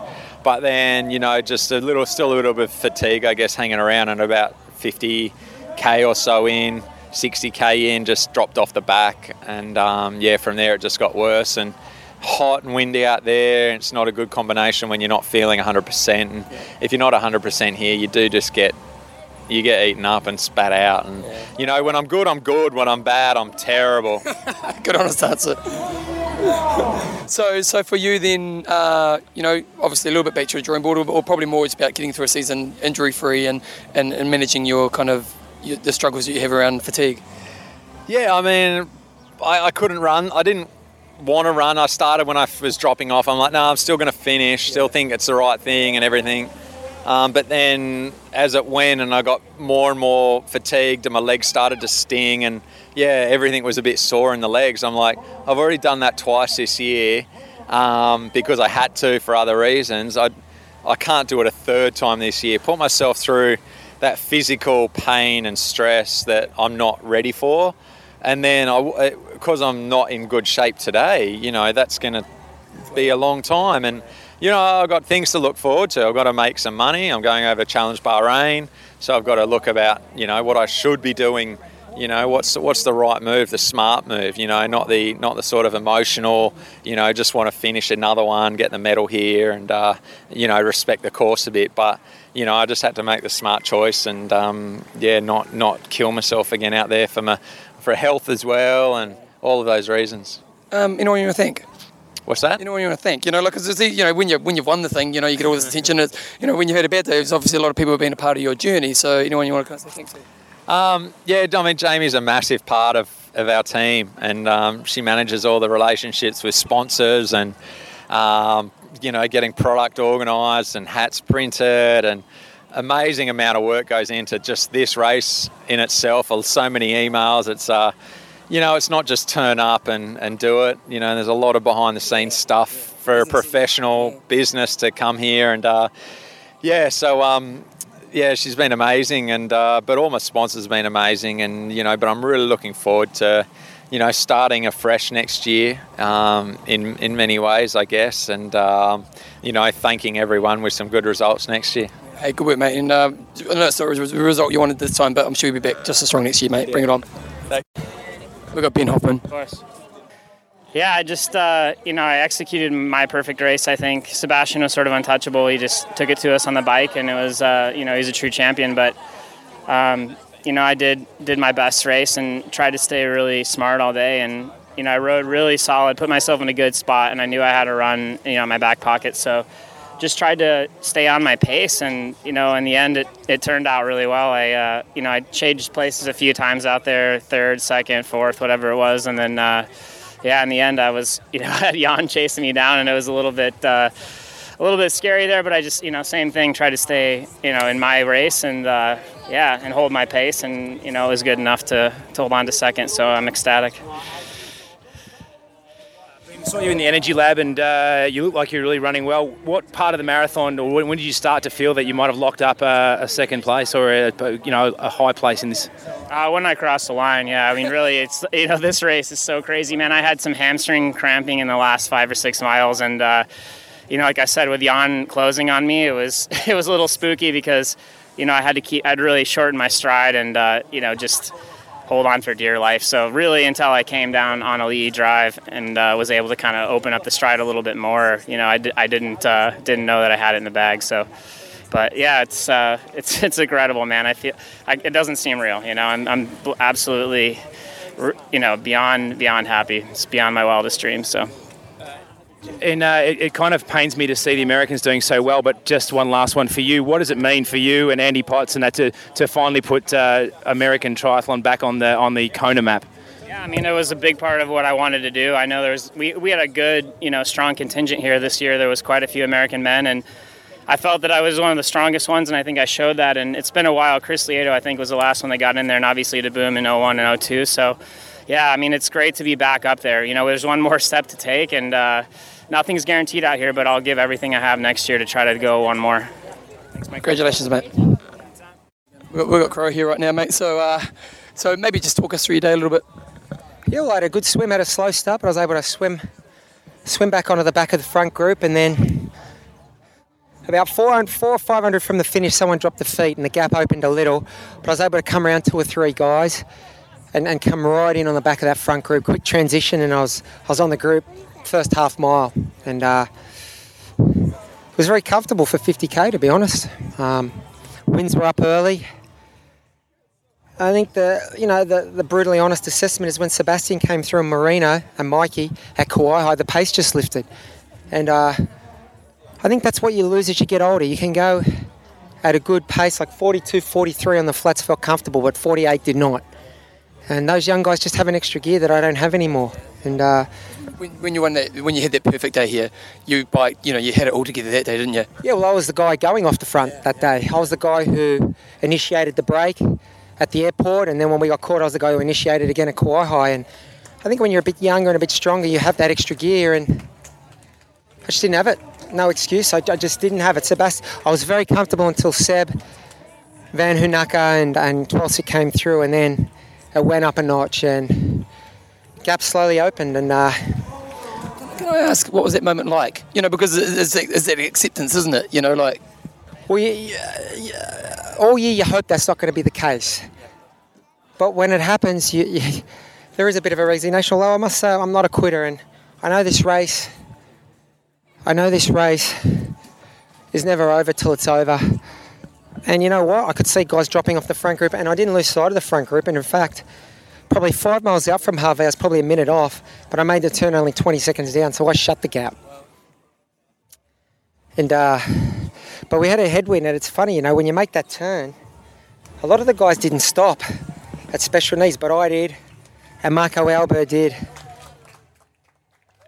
And we were together, but it was fast. It was 65, 70 k an hour that first six miles. That group was out of sight. The, you know, the Tim O'Donnell, Tim Merkel group got glimpses of them here and there, but they were out of sight. And uh, yeah, I mean, you just don't have that extra gear to bridge, and you really need to be in that group. So, but what's the, you know, I didn't quit. I just, I, I rode as hard as I could the whole way back. Tried to steady state it, dropped my chain. And yeah, that's the thing too. You know, when you, I mean, the year I won Vegas, I got a flat tire, but when you're in that sort of career best form, it doesn't matter. You switch the wheel out and bang. Two minutes later, you're in the group, and then you're on the front of it. you know, I noticed last year when I flooded here, I just didn't have that extra gear, and and when Kienle, Twelsiek, and Vanhoenacker came past, you know, by the time I dropped my chain, I- the horse had bolted. I mean, I wouldn't say I was resigned to not being on the podium, but you're not in the ideal position. And uh, but you know what? I have no regrets. I, I did the best race I could. Um, the chain skipped. I was totally in my fault. I had so much momentum cresting this hill. I don't know why I was changing down. It just skipped straight off, and then got wedged in the between the the chain ring and the frame. And like I say, when you're going great, those things don't happen. Or if they do, you, you get them out, and you, you, you know, two minutes later, you know, the group I was riding with at the time, Marco and Igor Amorelli and Luca just caught us. You know, I got, then I was on my own again. and uh, you know what? That's could have been a blessing in disguise because I just then rode at my own power and never really had good legs on the run, but but toughed it out. So um, would have loved the top five. Halfway to the run, I would have loved the top ten. I think I'm going to have to settle for 12th, and uh, but I'm glad I came back. I had no issues with my back. Um, sorted sorted that problem out. I think just with a lot of due diligence and, and working with some good people, and uh, it's just nice to be. It's just nice to have to deal with the pain of the race and not the pain of your body. So from that aspect, it was an enjoyable race. So um, I did what I could. You know, the sad truth is there were 11 better Ironman athletes than me in the world today, and uh, no real excuses. That's that's the best I had. So. I, I heard you saying before how it was quite nice um, to get the probably the acknowledgement from the age groupers out there. You know, obviously most people knew this would be your last day, even no matter what the result was. Um, you know, like you're saying that quite a few people were just giving you a lot of love out there. very humbling, you know, because I- I'm just, just an athlete like anybody else who trained very hard, got a lot of good opportunities, had a lot of good luck when I needed it, had a lot of good people help me, was able to capitalise when I was in shape and, and win some win some titles, get get on the podium. You know, I think five world titles and three silver medals, a couple of top four, uh, top fives, and just have that impact on people. People stopping in the middle of their race, just it was humbling. You know, I, I must say I was I was blown away by it because I wasn't in the top ten. I was 12th that last six miles, and people were just paying me so much respect. I I'm getting choked up. I am now thinking about is just, uh, you know, they're in the middle of a world championship as well. So I just came here to do the best I could. That's all I ever di- did. So happy to get that much respect. I can tell you that. That's what you're meant to get out of today's race, mate. You've been a true champion, and I think that's why, you know, you, you represent what the sport is all about, and you know, hard work and, and, and you know, just true character as a person, and you know, everyone who's listening to this, and I'm sure everyone out there today has just loved being watching part of your career. And I know you've been probably given a bit of shit about retiring ten times, but I'm pretty sure you probably hang up your boots today. So, um, you know, we just love everything you've done in your career, mate. You are a legend of the sport. Well, thank you. Yeah, John Farnham had about five retirements. I've had, I've had two, and I think that's. I won't be, I won't be racing Kona again. But I, uh, I just want to say a huge shout out to Sebastian Kienle, world championship performance. Ben Hoffman and Jan Frodeno, class acts as well, you know. So I think it was a worthy podium, and it is a changing of the guard. These young guys are, they're hungry, they're focused, they're disciplined, and they're in their prime. And, and I think you saw just some quality, quality racing out there. And you know, I didn't like to be on the back end of it. I can tell you that they, they have some power. Those boys. You know, when Sebastian and Marino came past at 12 sec, it was, you know, the pace went up. It was like these boys mean business. But um, yeah, hats off to those boys. That's, I think we, the podium is, is certainly worthy. Yeah, well, thanks for your time, mate. Love your work. We've we've got Andy Potts here, mate. Tell us about your day. Uh, the day was long, as it always is here in Kona. Um, the 2014 Ironman World Championships was a hot one. It was to be expected. Um, saw lots of lava rocks out there. um, you know, when my eyes weren't rolling into the back of my head. Uh, you know, I, I felt like the swim was a little warm. Uh, the bike was a little warm. Um, but I, I felt like I gave myself a chance out there on the bike. Um, and then my running leg sure showed up. Yeah, totally. Because in the last few, last few years, we've seen you, you kind of get off the bike and often in a good position, start the run strong, and you kind of fade. But you, you look strong all day, didn't you? Yeah, you know, I think that's uh, um, this is the first uh, race I've had in almost two years that uh, I've been healthy to start for like the past two months. So it's not just like healthy on race day; it's healthy to train day in day out for the you know get that consistent training in and. You know, when I'm healthy, I'm I'm not too bad. What, what about for your own confidence? Because you know you've been around the around this game for a while now, and you know this place here you haven't always got the results you desired. You know, so today obviously is a bit of a bit of a kind of a booster for you as well. Yeah, you know, um, I was hoping for a top three. Um, so not quite there. No, no. Um, I thought I was good enough to to uh, to get a top three, um, uh, but I got some more work to do. I, I looked at last year, uh, and I didn't get the chance to race, but um, I learned a lot from being on the sidelines and applying that to the previous five years of actually racing, and uh, I think I took some valuable lessons out of it and um, was able to prepare better because I, uh, you know, um, started to figure some things out. Not everything, but some things. So, so actually being away from the race gave you some insight that, that made you race wiser today. Yeah, um, unfortunately, yes. right, I, I would have rather had race insight by racing last year, but uh, yeah, I know I. Um, I'm a lot more pleasant to be around uh, when I get the opportunity to race. So. Hey, well done, mate. Congratulations. Thank you. So we've got Tim Van Berkel here, mate. Tell us about your day. Oh, oh, look, it was a very tough day out. Um, you know, this is my debut race, and uh, you know, I wasn't expecting anything, but you know, uh, coming going into the energy lab, I was in fourth, and I, I was just, I was just loving it, and I was so happy. And then uh, with 5k to go, uh, the legs just came off, and I faded to seventh. But uh, you know, top 10 on my debut, I'm, I'm pretty stoked with that. Well, you know, coming into here, you know, everyone talks conservative, you know, like it's such a different strategy in Kona and everything else. What was your plan coming into race day, knowing that, you know, you probably didn't have race day experience at this race? Yeah, look, uh, the plan was uh, since I'm a bit of a weak swimmer, I've worked really hard on my swimming this year, knowing that I was going to Kona, and I, I, I had a good swim today. I came out with that pack, and that's where I wanted to be. And then uh, the plan for me was to ride pretty conservative uh, up to Hawi, and then uh, when Hawi, that you know, I wanted to be in all the moves, and uh, I had to do a few big bridges, but you know, I was with a few good boys, and then uh, you know, I came off the bike in uh, maybe 11th or something, or 10th or something.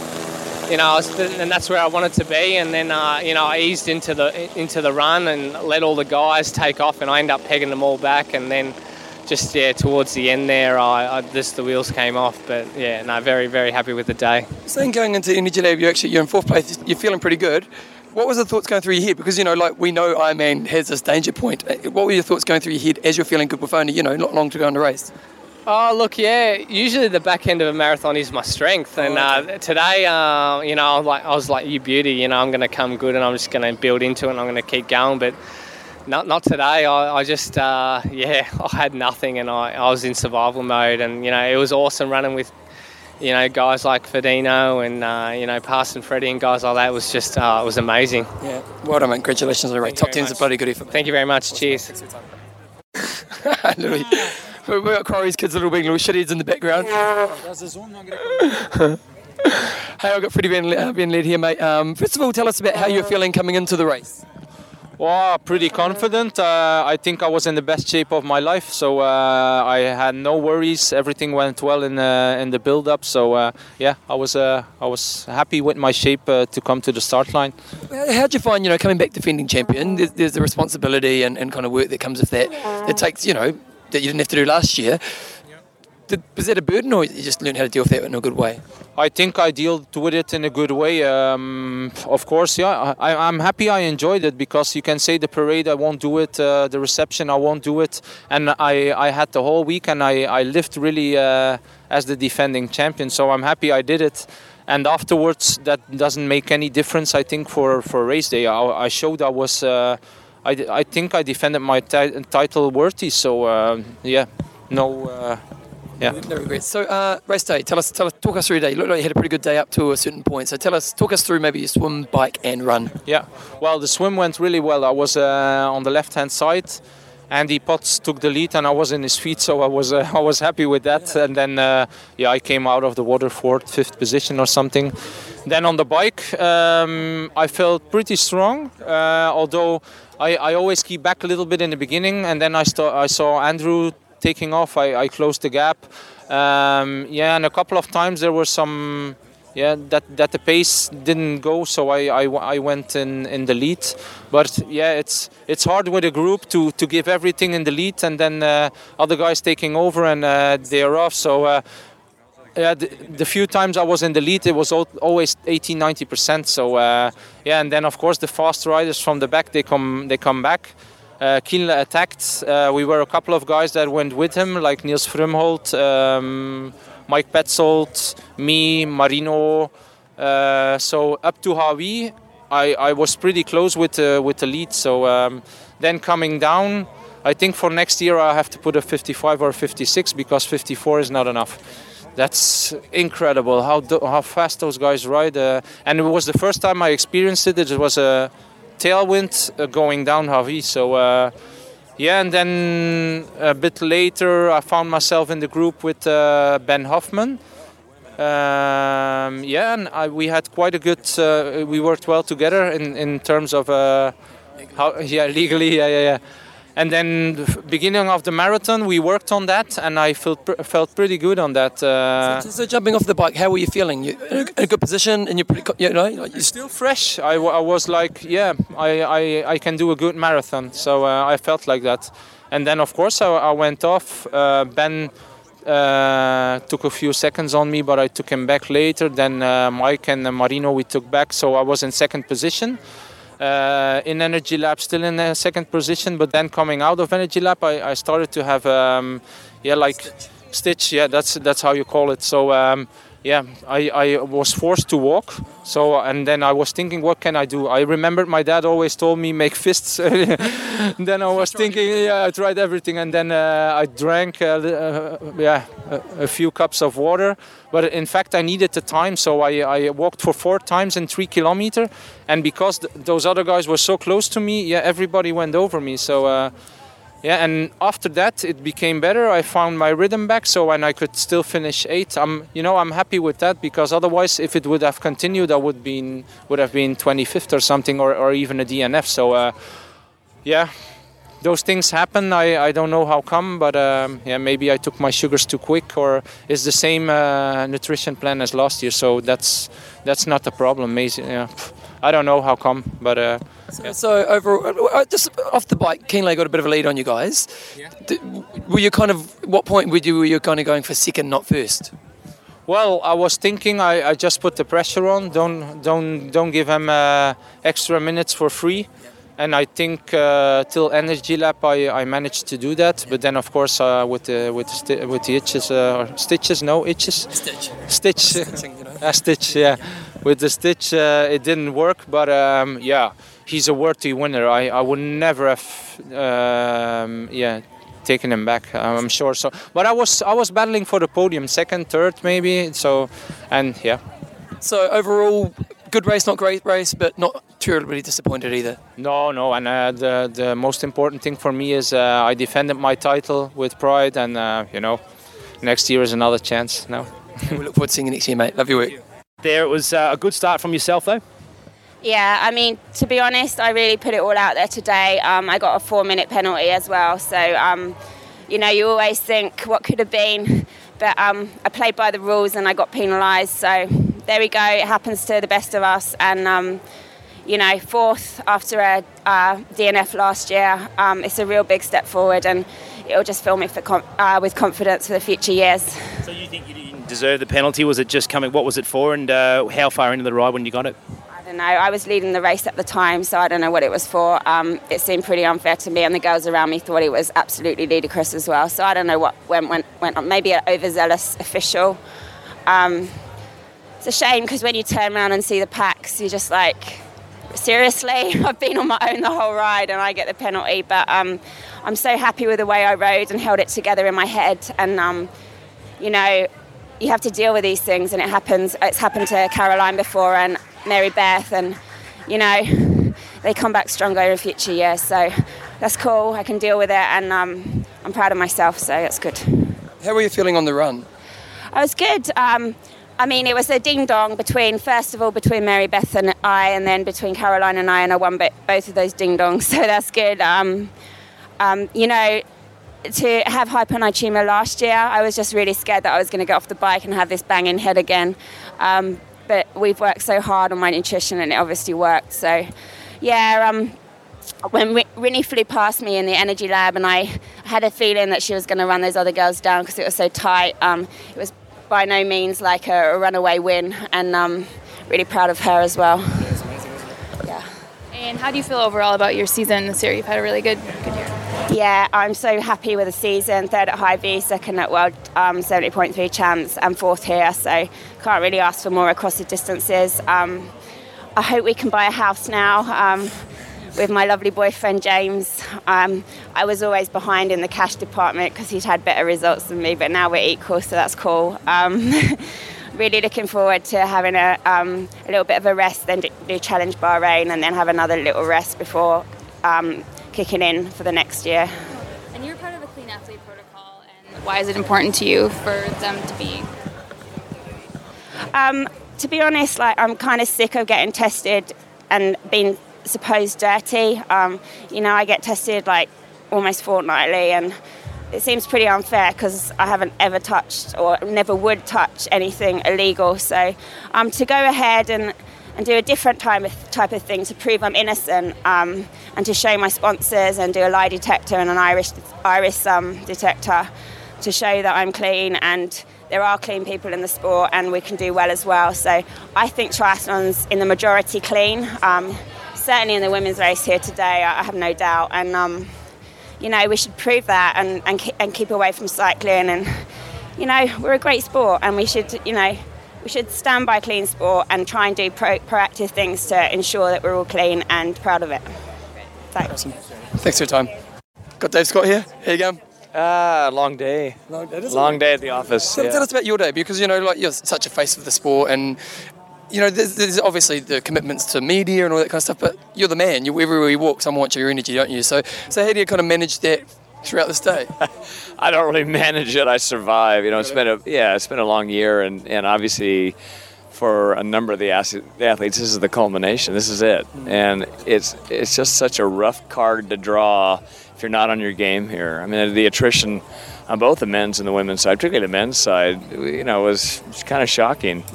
Uh, and you think, well, so and so is going to be there, and they're not there. Um, I coach Rachel. She's not happy with third. Uh, she did as well as she possibly could, you know, and I would never ever doubt her tenacity and her willpower. It's just that, you know, we didn't draw that that right card on the run. I mean, she got whacked on the swim, has a little cut here, and that's the nature of the beast. But she rode well and, and, and really closed well on the bike. And as she, she closed at a minute from Daniela, I said, you know, she, she's going to take the run. And we saw her in Ali'i Drive about 5K into it, and she put in about 30 seconds on her. But then in the next 7K, there was a, a, a larger margin. So she struggled a bit and just, you know, just didn't have the fluidity that we would like. What, what about the men's race? Thoughts on that race? Well, I just want to say Mirinda uh, is sensational. And her, there is actual finish run time? Uh, her 250 26. Uh, yeah, just brilliant, and just uh, utterly brilliant. I, yeah, you probably heard when she came across the line. You know, we were we were commenting like, you know, no one thought she could pull this one off. The the margin was too great, but then we're seeing it, you know, whittle away and quickly at the outset. And I said, you know, she's now within eight minutes. You know, th- this could happen. And I'm thinking, well, gee, come on, Rachel, here we go. and uh, yeah, she's just remarkable. E- Everyone has to cheer for her, and and she's very very humble. And you know, I'm just overjoyed that she 250 is phenomenal, isn't it? yeah, it's phenomenal. And if someone's going to beat her, they got to beat her on their best day. And, and she was invincible today. So anyway, my my hats off to her again. She she's incredible. Dave, the men's result was pretty outstanding. Sebastian Kienle, of course, he started to come to form in Tremblant and, and finished the job here. From your eyes, how did that uh, that effort was pretty outstanding to go off the front and, and remain out the front? Well, he was so tenacious, and we're watching the monitor on the bike, and he just powers through everyone. And then uh, obviously going up to Hawi, he kind of asserted himself, and and, and really it it suited his day. Uh, you, you have to be strong to take on that headwind, and you have to be fluid. You have to be confident that you're not expending yourself too much. But he's getting splits. He knows that he's decimating the field, and also fatiguing the guys in the back that can run. And the irony is that when he got off the bike and just really took off um, at, at, the very end over the last 15K and just opened up that gap, he ran down Ali'i Drive. He looked fabulous. You know, like who looks good, looks good. Kienle looks good. You know, the, the leader looks great. He looked awesome. And I think he just had a lot of, you know, psychological momentum. He knows how to win and uh, he didn't want to let this one go. I mean, I, I, I was sur- honestly surprised that no one came back on him a little bit, and some of the great runners weren't great today. And a great sort of a great uh, result for the US too. Of course, you and Mark uh, set the tone for a number of years with the US, and since then it's been uh, Australians and, and everyone else. Ben Hoffman, uh, Andy Potts, you know, put it back on the map. Well, Ben is in my swim group, and, and he's just. It's why then, isn't it? Yeah, he's just a quiet. No, no, I'm not taking any credit for it. It's just he's such a, a quiet, subdued guy, and and we, we have quite a crew that comes every Tuesday, Thursday in my class. Ben is one of them, and and he, you know he's liked by everyone, but he's just sort of a silent, unpretentious character. And and, and we saw him earlier this year. He ran 243. So I remember talking to him a year ago, and I said, Ben, you've got to be in the hunt. Get up on the bike. And all of a sudden, we're seeing the splits, and he's only two minutes down. I said, he's there. You know, he he's got good run legs, and you know, it was a brilliant day for him. It was just phenomenal. And Andy has been in the top ten before, and. Uh, and I think just experience prevailed for him. Can I ask, you know, Kienle, the one thing that's great about Kienle is he's a character, you know, and in a sport where, you know, I'm just going to try my best is kind of the, the message most athletes put out there. How important is it to have a guy like Kienle actually win the race? well, I don't mind the athletes that I coach, and I don't I don't care at what level. Uh, ironically, I saw a couple amateurs that I coached that were seated on the mat before the start. And I said, I'm not going to tell you how, to have fun. I said, it's fun if you go fast. I said, so go fast. And, you know, they know my sense of humor, but it's, it, it, it's direct, it's pointed, and, and really you want to try to just tap that innermost potential out here. You don't want to feel like, hey, I'm conserving, I, I just want to, you know, get through this. Well, no, if you've been here before, let's throttle yourself, let's smash it. And Kienle, you know, he's, he's outspoken. He's a little, he has a little brash side to him, he's got a funny side to him. I like it. Yeah, he's great for the sport, isn't he? Dave, thanks very much for uh, having a chat to us, and uh, well done with another close uh, effort with uh, some of your charges. Mm, well, we're, we're getting close, and it's a difficult puzzle. Awesome work, mate. Thanks. Thanks. We, we got we got the lovely Rachel Joyce here, and, and Phil's joining in. Uh, double whammy. Double whammy. Tell, tell us about your day. Um, the swim was a bit, a little rough. Uh, I got dunked and all sorts at the first couple of buoys, and kind of missed that front pack, and then kind of led the front pack, the second pack. Um, and then on, I kind of liked the wind. It was kind of windy out there, so it was kind of nice. It really broke up the, the field, and I would much prefer that everyone has to work hard than the train we had last year, where it was just a few people doing the work. Um, yeah, and a bit gusty coming down from Hawi. And Daniela was really strong, and she took a. She's a great bike, strong biker and a great bike handler, and she handled those crosswinds really well coming down from Hawi and gaps made a good gap. Um, and I started to claw that bit a bit back coming in the last 20 miles, and um, I got on the run. And the big question is, how much time have we got on Rennie? and uh, Did you think you had enough? Because you know, you know, at that stage, you, it was kind of get a bit too long in our eyes. Um, if I was had a good running day, I may have considered it enough. But I felt really terrible for the first like nine miles. I was like, oh, I, could not think of a marathon. I could think of the next mile, but I kind of came round a little bit um, as we got onto the Queen K and kind of found my stride. And um, then you know you get to the the energy lab and you're like, right, okay, who's who am I going to see first? And then it was like, damn it, it's Brittany. um, so yeah, third. Uh, like I've got to be kind of proud. Uh, yeah.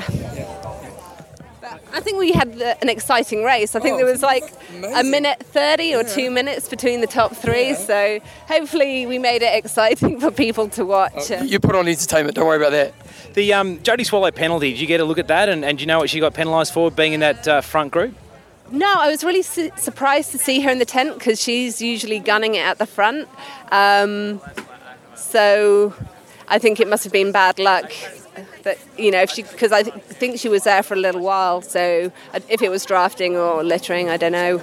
Yeah. What do you take from this now? You've had a, you know, come to this race in very good form the last few years. You've been a favourite, and uh, what do you take away from these performances? you know, it was closer. It was closer than last year. I came one place less, so you know, it's it's more motivation to come come back. And I know that wasn't the best run day by any means. Uh, I've kind of got to have a look at why I felt so terrible. Um, but yeah, I'm kind of. uh, Like I said in the press conference, I'm going to run a bit quicker. I think I biked stronger than last year, so yeah. Yeah. On uh, I, I'd take it. Would you, would you, would you take it, Phil? It fits in. I've, I've not done third. I've done everything else from. Next year's the win. Next year's the win. Yeah, it's got to be the win. okay. Yeah, you're a champion, mate. Thank you. Car- how- Caroline, mate, uh, tell us about your day. Yeah, it was pretty shit. I love the honesty. Pretty shit day in the office, but wow. Still top five. Yeah, so tell us what happened. I don't know. I'm happy with the swim, but just the rest. Just um, just really sore legs and tired. Just really tired today. Mm. So getting off the bike, what was the motivation? Ah, it's Hawaii. It's the World Championship, and uh, I'm not the type of pulling out and not finishing. So I ga- gave it a go and catch one, two girls, and I don't know. I'm just I like to finish races and not unfinished business. That's not my my style of racing. So while the result wasn't what you desired, the effort you can still be proud of. Yeah, I mean it's the World Championship and it's the 50 m top five, so it wasn't absolutely terrible. It's not like I was walking halfway. And, I mean, I saw a couple of pro males uh, walking back 10, 10 miles. The men are weak. Let's be honest. I mean that's that's a really shit day in the office. So I'm I'm complaining on a really high level, but I expect just just a lot of my, like a lot of from myself and. Do you take anything from today? Like, I mean, you're saying it's. I mean, it's not the worst effort. There's plenty of women out there who would like to be in that uh, that top group. But do you take anything from today that, that for yourself personally? Yeah, definitely. Races are always there to, to improve and to learn. And but at the moment, I just look forward to get grab a piece of pizza somewhere. So um, I'm not really. I don't really care about the race at the moment. It's done, and yeah, can't. Well, thanks for having Yeah. a bit of time for us on a, on a tough day for you. Thanks for a champion. mate. Thanks. We've got, we've got Daniela Ryf here with us. Um, debut here in uh, World World Championships. You know, your current 70.3 world champion.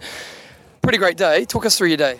Yeah, it was a very hard day today. Um, I gave it all I had. Um, the swim was not quite what I expected. Um, I actually thought I, it was even worse, um, so I was glad it was only two minutes, but I hope not.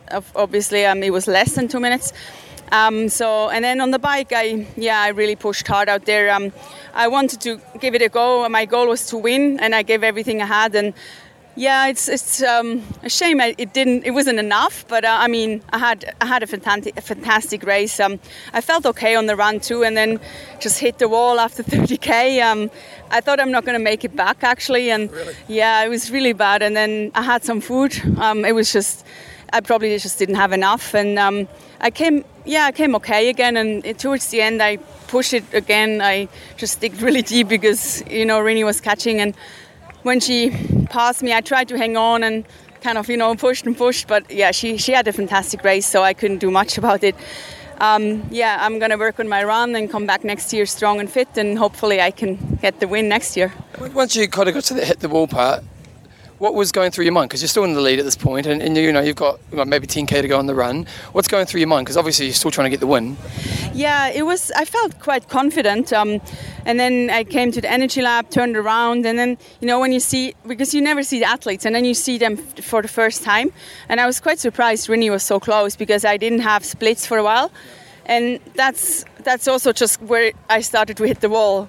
So it was a bad coincidence that everything was together, and then so I hit the wall on that hill up on and and that was that was even worse, you know, that combination.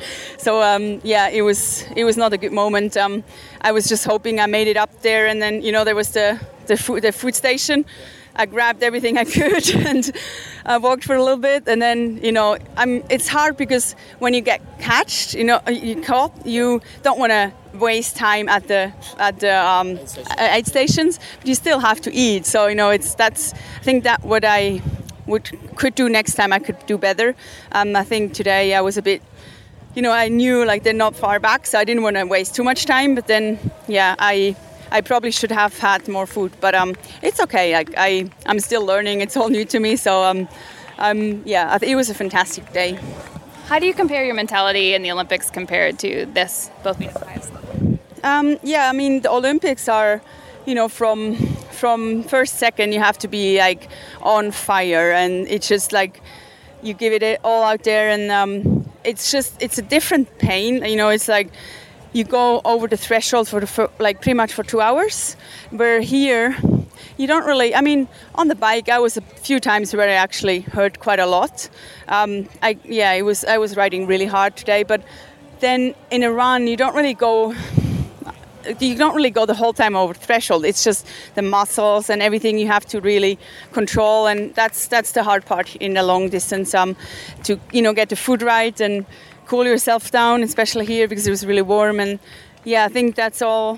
Um, yeah, it's it's different different races, but uh, I really enjoyed it here, and um, I also had really fun out there. I had um, on the bike, I had some. I don't remember the song, but there was one song in my head. I think it was from Katy Perry, and it was just running in my head for five hours. so, can I ask? Uh, you know, to get second in your first Kona is, is, is a bloody amazing achievement. Um, just just wondering what kind of how do you feel? Because obviously you're, you're here for the win. You're close to the win, but to get second is still pretty great. So how are you feeling about the race? Yeah, I mean, I yeah, like I said, I, I gave everything I had. Um, I yeah, I had very high expectations. You know, to come here and say I, I tried to go for the win is a bit. It could also people could think it's arrogant, you know. Uh, but it's it's not that I don't have a lot of respect from the others. I just it was just my goal, and um, I knew that I had to bike really really hard to that it's possible. And I did that today, and Rinny had a fantastic run. So there was nothing I could do about it. So I'm, I'm really happy with my race. I, I couldn't have done more. So well congratulations. Thank you. Thank, you. Thank you for. I've got the lovely Mary Beth, Mary Beth Ellis next to me. Uh, tell us about your day, mate. Oh, it was it was a bit rough. Um, I mean, I had an okay swim. Um, we got kind of dropped, so the last 500 I kind of pulled around and tried to get as close as I could to the front girls. Um, and then I, I might have biked a little too hard that first bit to try to get up to Jodie to be towards the front of the race. And Um, and then, yeah, right around 40k, I had all my salt tucked in, and the wind, the first wind from Waikoloa whipped it, whipped up, and um, I lost it, and I got an unintentional littering penalty. Oh, really? And I lost all my salt, so.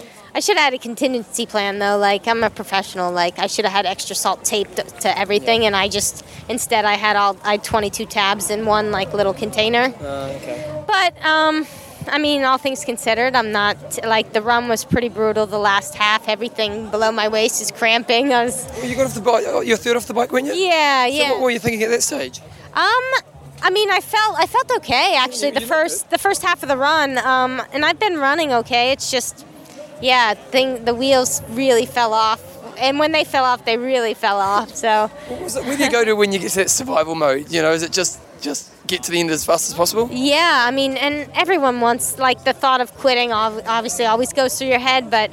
You know, I just after last year when I, I broke my collarbone, so I didn't get to. I mean, I started the race, but I didn't get to finish. So I really, I didn't want to not finish this year. So, um, yeah, just trying to get to the finish, and um, if I could get a top ten, that at least, at least not lose money on the trip, or you know, kind of break even. So, um, so yeah, all in all, I mean, and and Rennie had a fantastic day, and What, what do you think about that? Because to be honest, we were about the 15k mark on the course, and at that point she was still 10 minutes 30 down, and. and my prediction was she couldn't do it. And to win by two minutes is, is pretty freakish, isn't Uh, it? it, it really is, and actually, I was impressed with the way Daniela gutted it out because she she looked rough at some points in the run, and she's just tough, tough as nails. And I mean, I've obviously trained too with Jodie and Carolyn, and they're tough as nails, and um, obviously Rachel too. I mean, I have so much respect for her, um, and and I think they just bike so hard too, Ra- Rachel and Daniela, that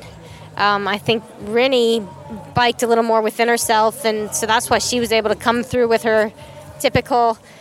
Yeah, ri- I bet she outran most of the guys again this year. Must have surely, yeah, 250. Uh, yeah, that was interesting. She's incredible. Like, so so proud, so happy for her. Well done for getting your top 10, mate, and it's good to see you back here and, and getting on the podium, getting on the top 10. Yeah, yeah. Thanks. Good to have you guys here. How did how did John do? Has he finished yet? I don't know. I, I, that's a really good question. Hopefully he's finished his in the IV because if not, I don't think he's going to be very happy with his day. So well, time will tell. Fingers crossed. Yeah. I didn't get the name of the next interview, but it was Jan or Frodo, and uh, we had a quick group with him as well. Tell us about your day. Um, it's basically horrible, actually.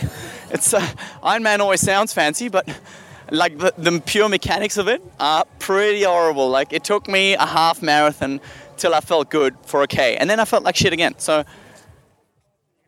I'm still really happy.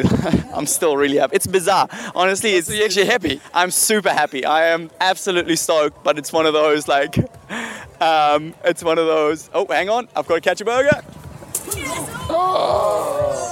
Oh, he's got a salt burger. He's got. He's got. He's got. I'm coming. I'm coming. So, so happy, but not the result you wanted. No, absolutely. Well, whatever. I'm, um, I came here for the first time, and considering the day and the events and uh, and my mechanical luck, I am pretty stoked to finish on the podium. Well done, mate. Congratulations. Thanks a lot. Got Emma Snowsill next to me here uh, right now. Uh, you, you've been watched the race quite a few times, haven't you? Um, only once. This is my second time, so. So, so you know, the legendary triathlete that you are. What, what, what, when you come to Ironman, because you know it wasn't really your career as such. What do you think? Oh, it's. I honestly do see it as a totally different sport. I mean, for sure, it, it has the title of a triathlon, but um, I've always associated it as being a, a- different event to what I've ever competed in my career. Was it was it ever a temptation? Oh, absolutely. Probably the beginning of my career was it was always um, more on my mind, and uh, you know when I found Olympic distance racing, and, uh, you know the fact that it was obviously then therefore brought into the Olympics, you know, and uh, I, I- liked the, um, I guess I liked the idea of trying to always be fast, and, and the thrill of trying to do something I actually really wasn't that good at in, in that sense, and, and being a fast twitch fiber person. But um, yeah, You did okay. uh, you it turned out all right, and um, yeah, I think if uh, if I was to have made my mood, I should have made it in 2009 to come over to Hawaii. So at this point in time, it's um, it's not really on the cards, but but I'd say it's probably on the bucket list for just one day.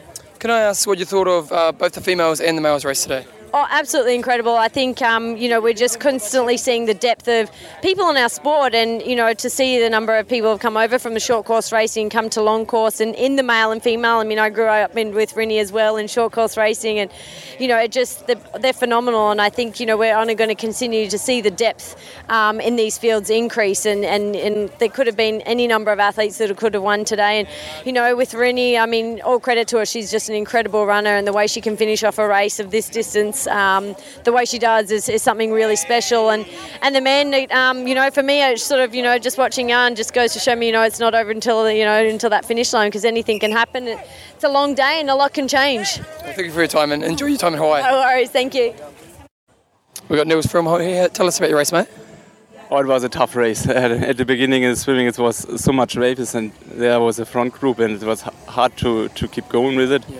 And after on a bike, I I lost the contact to the front guys, yeah. the, the, top five, yeah. at uh, maybe 140, yeah. and then I was alone with the Romain Guillaume, the Frenchman, and it was tough till, till the Palani Road on the run, and I go to the energy lab and uh, thought now it's now the race be begin, and uh, after the race began, and uh, I ca catched one, two, three, and then I finished sixth, uh, sixth in the end, and it was unbelievable feeling. Really? So, yeah. so overall, tough day, but really happy with your result. Yeah, of course. Every Ironman day is tough, but yeah. the, the, the, Ironman Hawaii is a, special, yeah. special hard because of there's so many good competitors, and that's that's tougher than a normal one. Yeah. How's, how, how's the body feeling now? Uh, should I should I say the, the for fucking ace were awesome. hey, well done, I'm a good top team, mate. It's a great effort today. What is? Top 10 effort, great effort today. Top 10? Top 10, you got top 10. top yeah. 10? What's top, top 10? As in the team. You got in the top 10. Top 10, yeah. Yeah, well done. Yeah, that was my goal to, yeah. to go to the top 10, and now it's uh, six. It's, it's, it's better then. awesome. okay. Thanks, mate. Thanks. Name? Bart? Bart, yes. Aernouts, yes. Bart, how'd your race go? Yeah, okay. Uh, ninth place for me, so uh, it's an okay result. I'm I'm not super happy, but uh, it's also not too bad. If you make the top 10 in a World Champs, it's yeah. it's okay. So tell us about your day. Yeah, it, uh, I always struggle a little bit in the swim, but my swim was not too bad. I was just, let's say, less than a minute behind uh, the group from Kienle, yeah. And that was maybe a bit pity because they uh, they were really, uh, yeah, gr- group with really strong bikers, and I was a bit isolated behind with two teammates but uh, yeah, I think I think also the guys, the the group in front of me, they they catched up with the, with the leaders, and I think they, they really pushed it a little too hard. So maybe it was also not too bad that I was not in the group because from that group there were not that many guys who had a good finish. So I think uh, most of them killed themselves. And I did a steady race on the bike, but uh, I struggled in the end again. Uh, the last 40, 50 kilometers is really hard if you have to do it on your own the whole time but it's okay. You know, it's uh, I'm I'm used to it. And then I was waiting for the marathon, and usually that's not too bad for me the marathon. So. Uh, this year it was nothing crazy, but I still made the top 10. So, would you come? Do you know what position you were off the bike? Uh, I think uh, 22, okay, 23. So, so, the goal was top 10. Yeah, I made the top 10 last year, so uh, I wanted to yeah to make the top 10 again for sure, and maybe a little bit higher. And everything was quite close between place four till 10 was yeah. all quite close together. So uh, I kept on pushing, but in the end, uh, yeah, it was was a little bit less strong than last year, but it's okay. Congratulations, mate! Well done for getting to your top ten again. Thank you. Thanks a lot. Thanks. I got Michelle Michelle Vesterby here, and she told me probably bullshit's going to come out. Tell us about your day. Shitty day. Really? Yeah, great audience. Shitty day for me. I just did no excuses. I just didn't have the day. No power tried to catch the first group on the swim. I got to swim all alone all the way in. I found Rachel on my way coming in. She was just lying to my left side. So a solo swim, bike ride, mostly solo as well. I found Leander out there, but yeah, had no power in my legs. Got out to the run and it was a struggle the entire day. But yeah, I love Hawaii still. I will come back next year. So yeah. You, you know what? It's funny because you you got such a beautiful energy. You know, like I saw you on the run, and God would have known you never would have known you're having a shitty day. You got such you give so much back to the crowd, don't you? I just trying because they're giving me so much energy when I'm out there. So I was really trying to smile, and people was just like, "Yeah, great smile." And I was like, "Yeah, but it's a fake smile today, guys. I'm trying. I'm trying." So you know, sometimes you can convince yourself to when you get when people are yelling, "Oh, great smile!" Then you get a little bit more energy. So that was what I tried. Give something to them, and then, they could hopefully bring me to the finish line. When you have a day that you know obviously didn't go to plan, what is it? What do you do? Do you go back to the drawing board, or is it just look at it as one of the bad days? Like, what, what's the approach moving forward? Yeah, I, I changed coach this year, so we started to work together in March, Luc van Lierde and I. So everything is new. So I also think that's why we come into this race. We improve my 10k speed, we improve my half Ironman speed, and it takes a little bit more time to work on the Ironman, and that's what we will do this winter. So. I was hoping to do a solid top 10 here today, but it also, again, it was a great field. Lots of good girls out there. So, yeah, I will just come back even fitter next year. I'm sure you'll be dangerous next year. Well, thank you so much, and, and we always love your energy. Well done, Michelle. Thank you very much. Marino, how'd your day go? Like hell. What happened? What tell us about it? Yeah, I've- nothing much. I just an injury came back up at 30 k's and and that was it. Then I could only walk. So yeah, just wanted to finish so I don't have to come back to this island anymore. I'm done. Really? Yeah. Took that box. See you What's later. that? Took that box. See you later. Uh, you'll probably see me later, but not here anymore. Okay, Tim, we've got Christian Kramer. Where are you from? From Germany. Okay. Uh, you didn't obviously finish today's race, but a tough day for you. What happened out there? Uh, yeah, I don't know to be honest. Uh, out at 60k on the bike, there was no power. Even the power meter uh, told me that there was no power.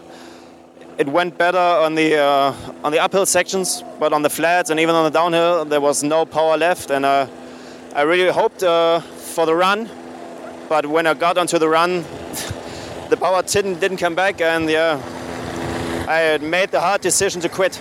Yeah. What is that like? You know, because you know you're a pro athlete. It's your, it's your job, your livelihood, and and this is you know the toughest race. And I know we like to have the character of not giving up. So, what was that like? Yeah, to be honest, it's my first DNF, and uh, it was a really, really hard decision.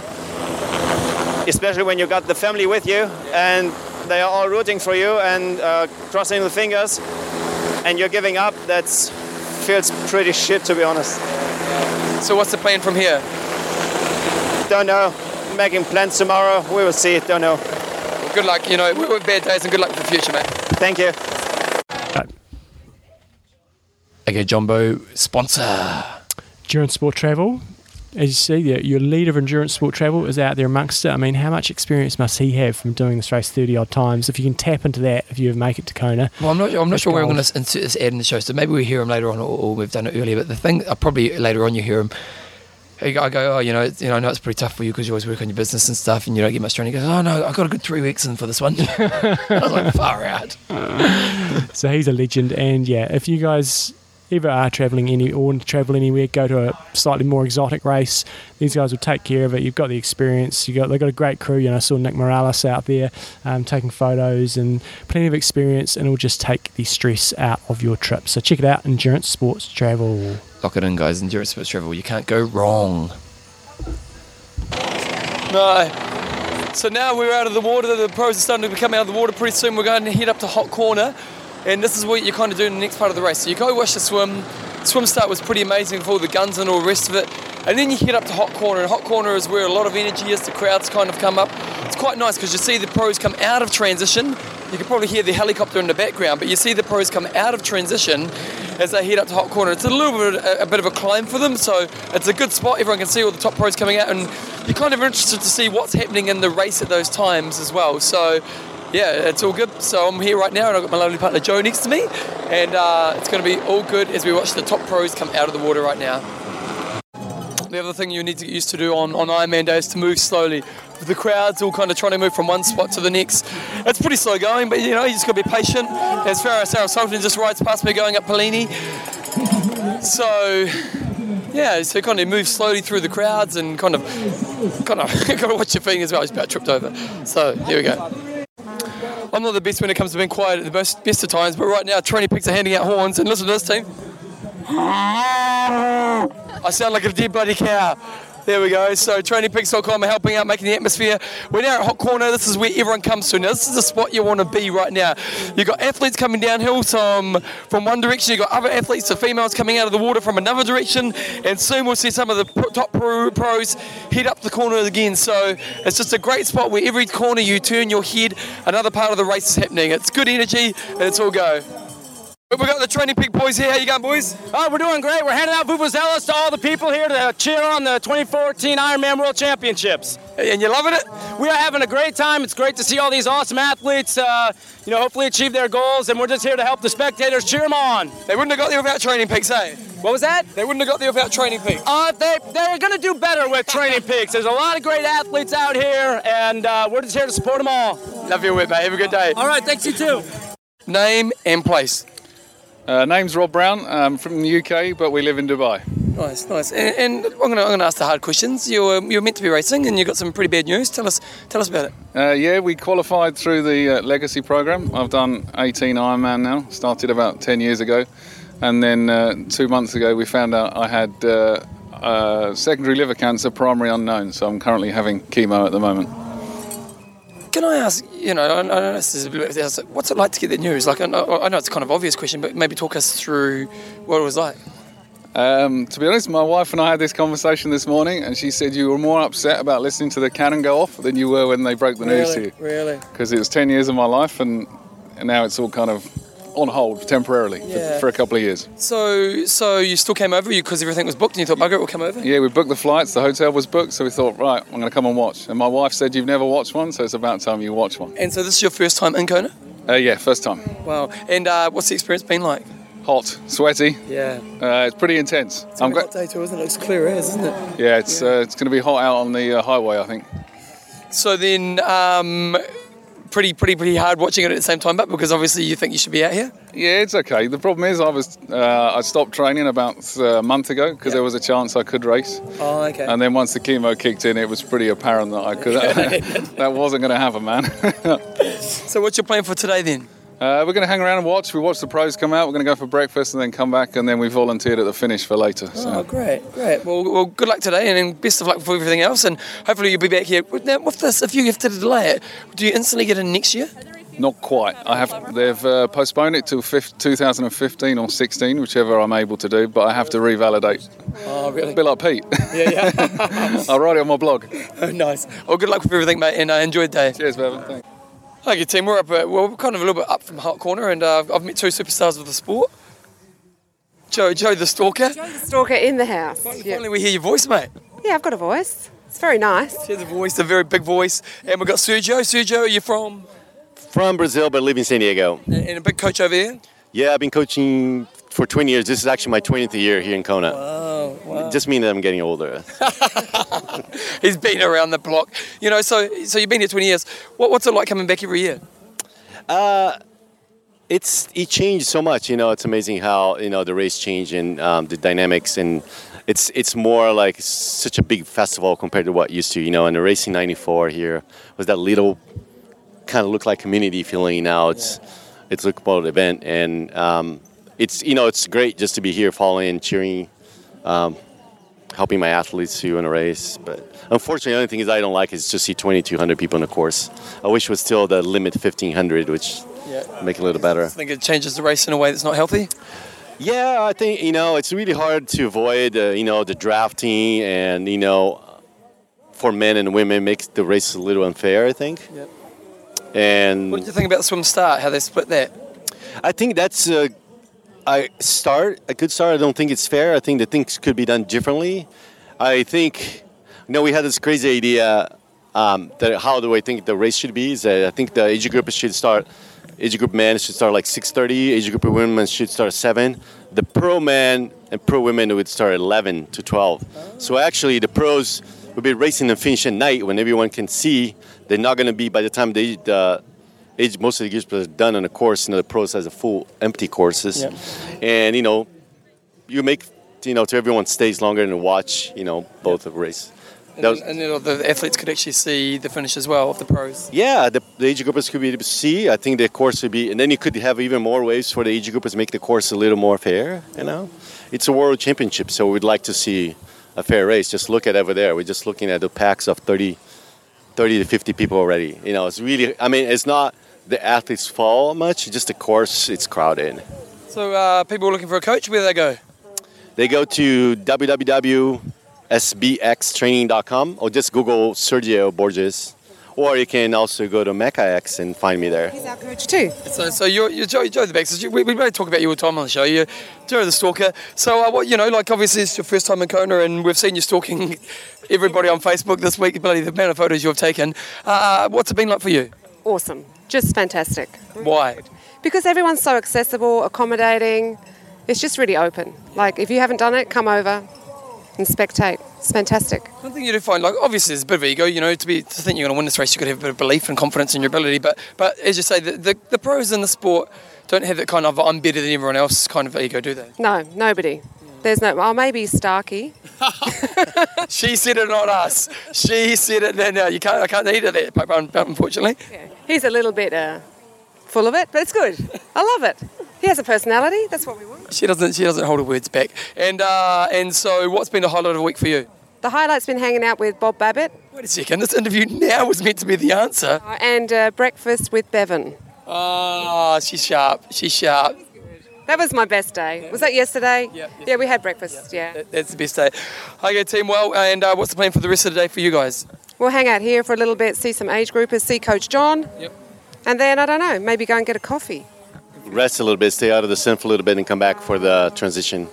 As uh, coming here every year, if you try to stay from five to midnight straight, it's harder than a race Ironman. I'm telling you. Of course, it's way harder. for you guys covering the race, man, it's it's so it's so hard. So Poor, poor me. we go to the, go in the air conditioning for a couple hours.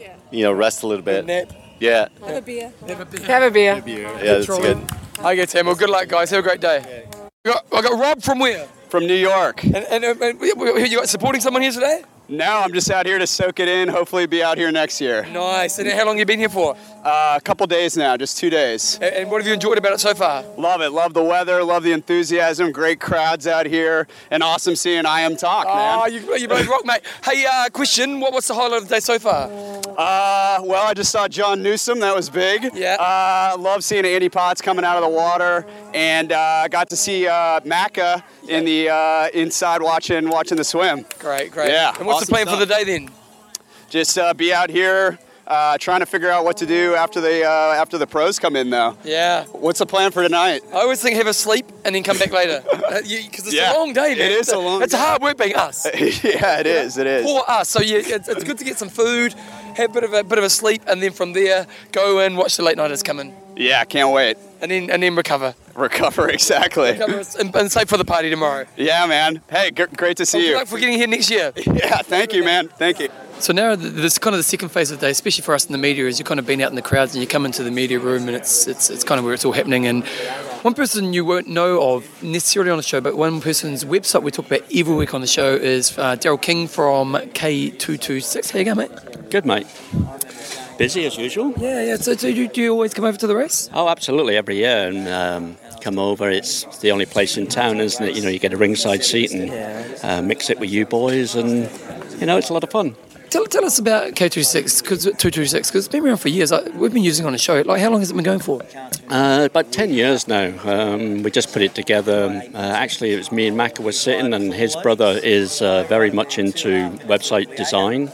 And 10 years ago, he was telling us all about these revolutionary social media stuff. And, you know, and we were like, wow, let's put together a, you know, a website that drags all that in. And just because we spent all day just surfing the net looking for information. So all our site does is bring that information into one place. Simple. Yeah. And uh, like, like the growth's been like like how do you get the growth to keep growing with what you're doing? Um, pretty much social media. It, yeah, it, it's just um, all the fans that you know they tell their friends, they log on, they share stuff, just like you guys. You know, it's it's social media.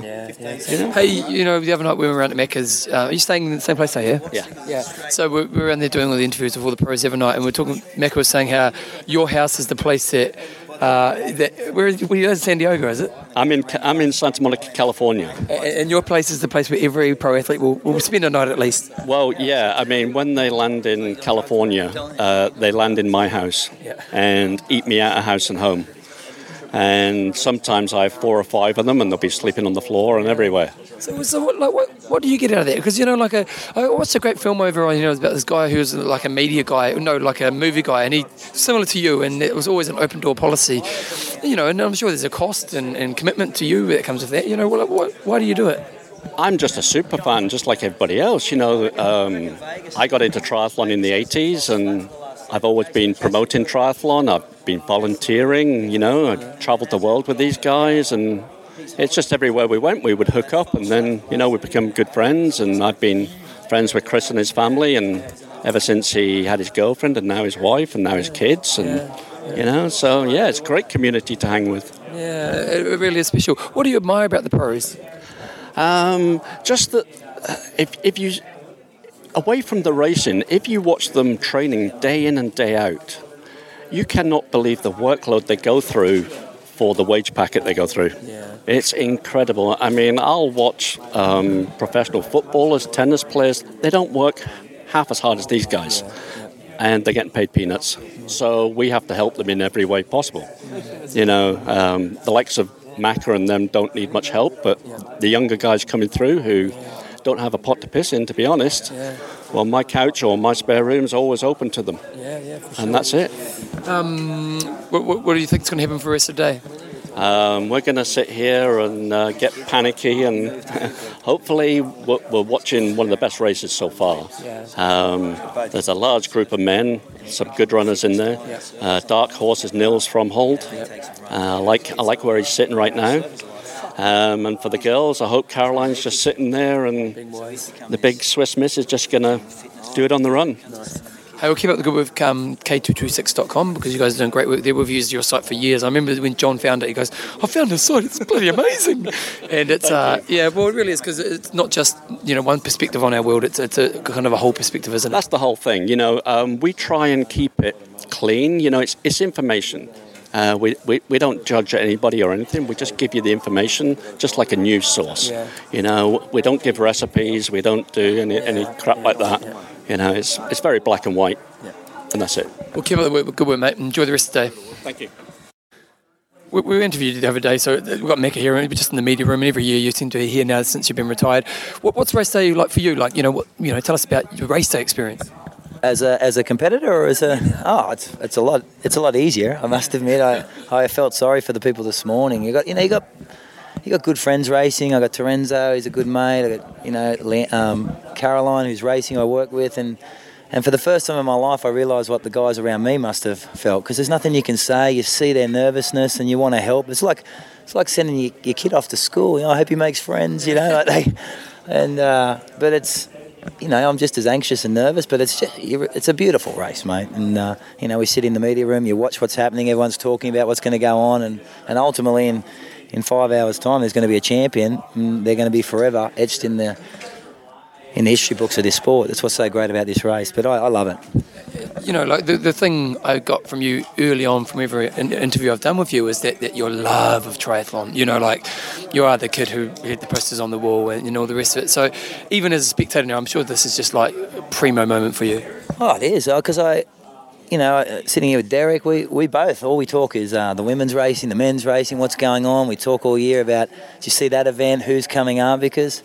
You know, I came to triathlon as a, as a kid. I did it because I loved it. I was inspired by amazing champions in Mark Allen, Greg Welch, Dave Scott, you know, Tinley, and, and wanted to emulate everything they did. And then, then somewhere along the way, you become a pro, and suddenly you're thrust in the guy, and and you and it's it's really real to you. And then you sort of move out the other side, but your love of your love of it's never stopped. You know, you, if you can't, you're not at the pointy end anymore. But I still sit there and and watch everything that's going on, and, and just think, wow, just it's amazing. Because regardless of the year, a lot of people go, why is this happening? What do you think it's faster now?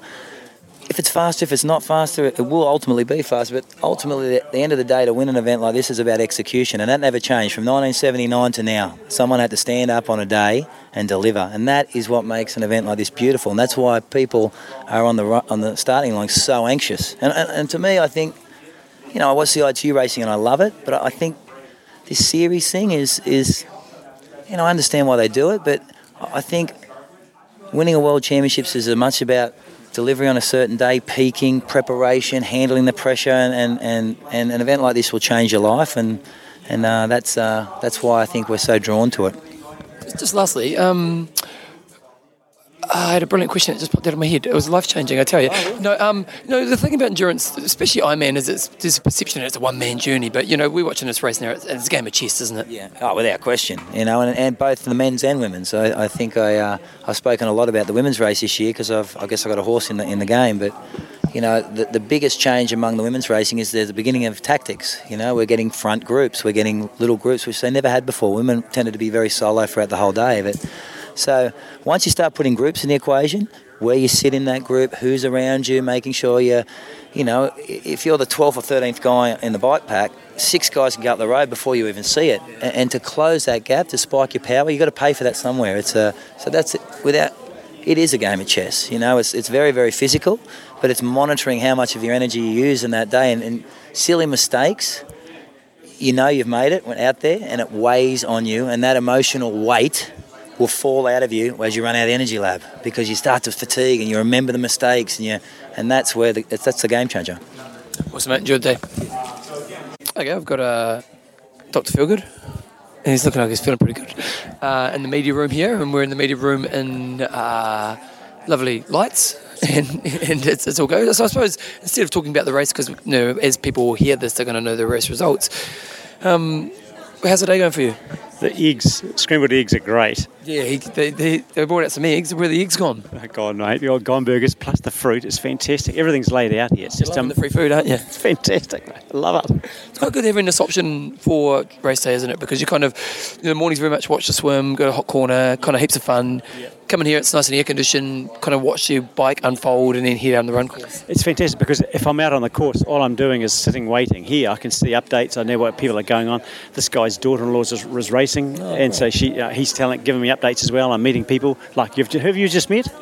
Uh, Dave Dwan. No, no, the other guy before that. Oh, Macca. Oh, Macca. Oh, that's right. Oh, in the same bracket. Oh, yeah. Dave Dwan first. How are you enjoying it? Yeah, no. Well, it's, for me, it's kind of I've done this experience a few times, but it's always good. You know, like I like being in the media room because there's people are popping in and coming out, and so you have got to, you know lots of different people in the in the group, and it's uh, yeah, it's, it's really cool. What I'm enjoying is seeing uh, places I know on the course, having done it a few times in the half, and, and, and with John's camps, knowing where they are, Yeah. and knowing, oh yeah, I remember that place, and this is tough here, and the wind's picked up, I hear out there. Apparently, it's really windy. Yeah, and so that would mean people like um, older uh, older guys, a lot of people will struggle today, and it's going to be a long day for some of them for sure. Yeah. Oh well, um, we'll probably talk to you maybe later on when we get down to the run course. Are you going to come out to the run course? Well, it depends if there's food. If there's no eggs left, you're out there. Yeah, I'm out there. Is now trying to rest those legs. So now Dave and I have moved on to the next part of the course. We uh, we've gone out of the media room, and is coming in for the bike.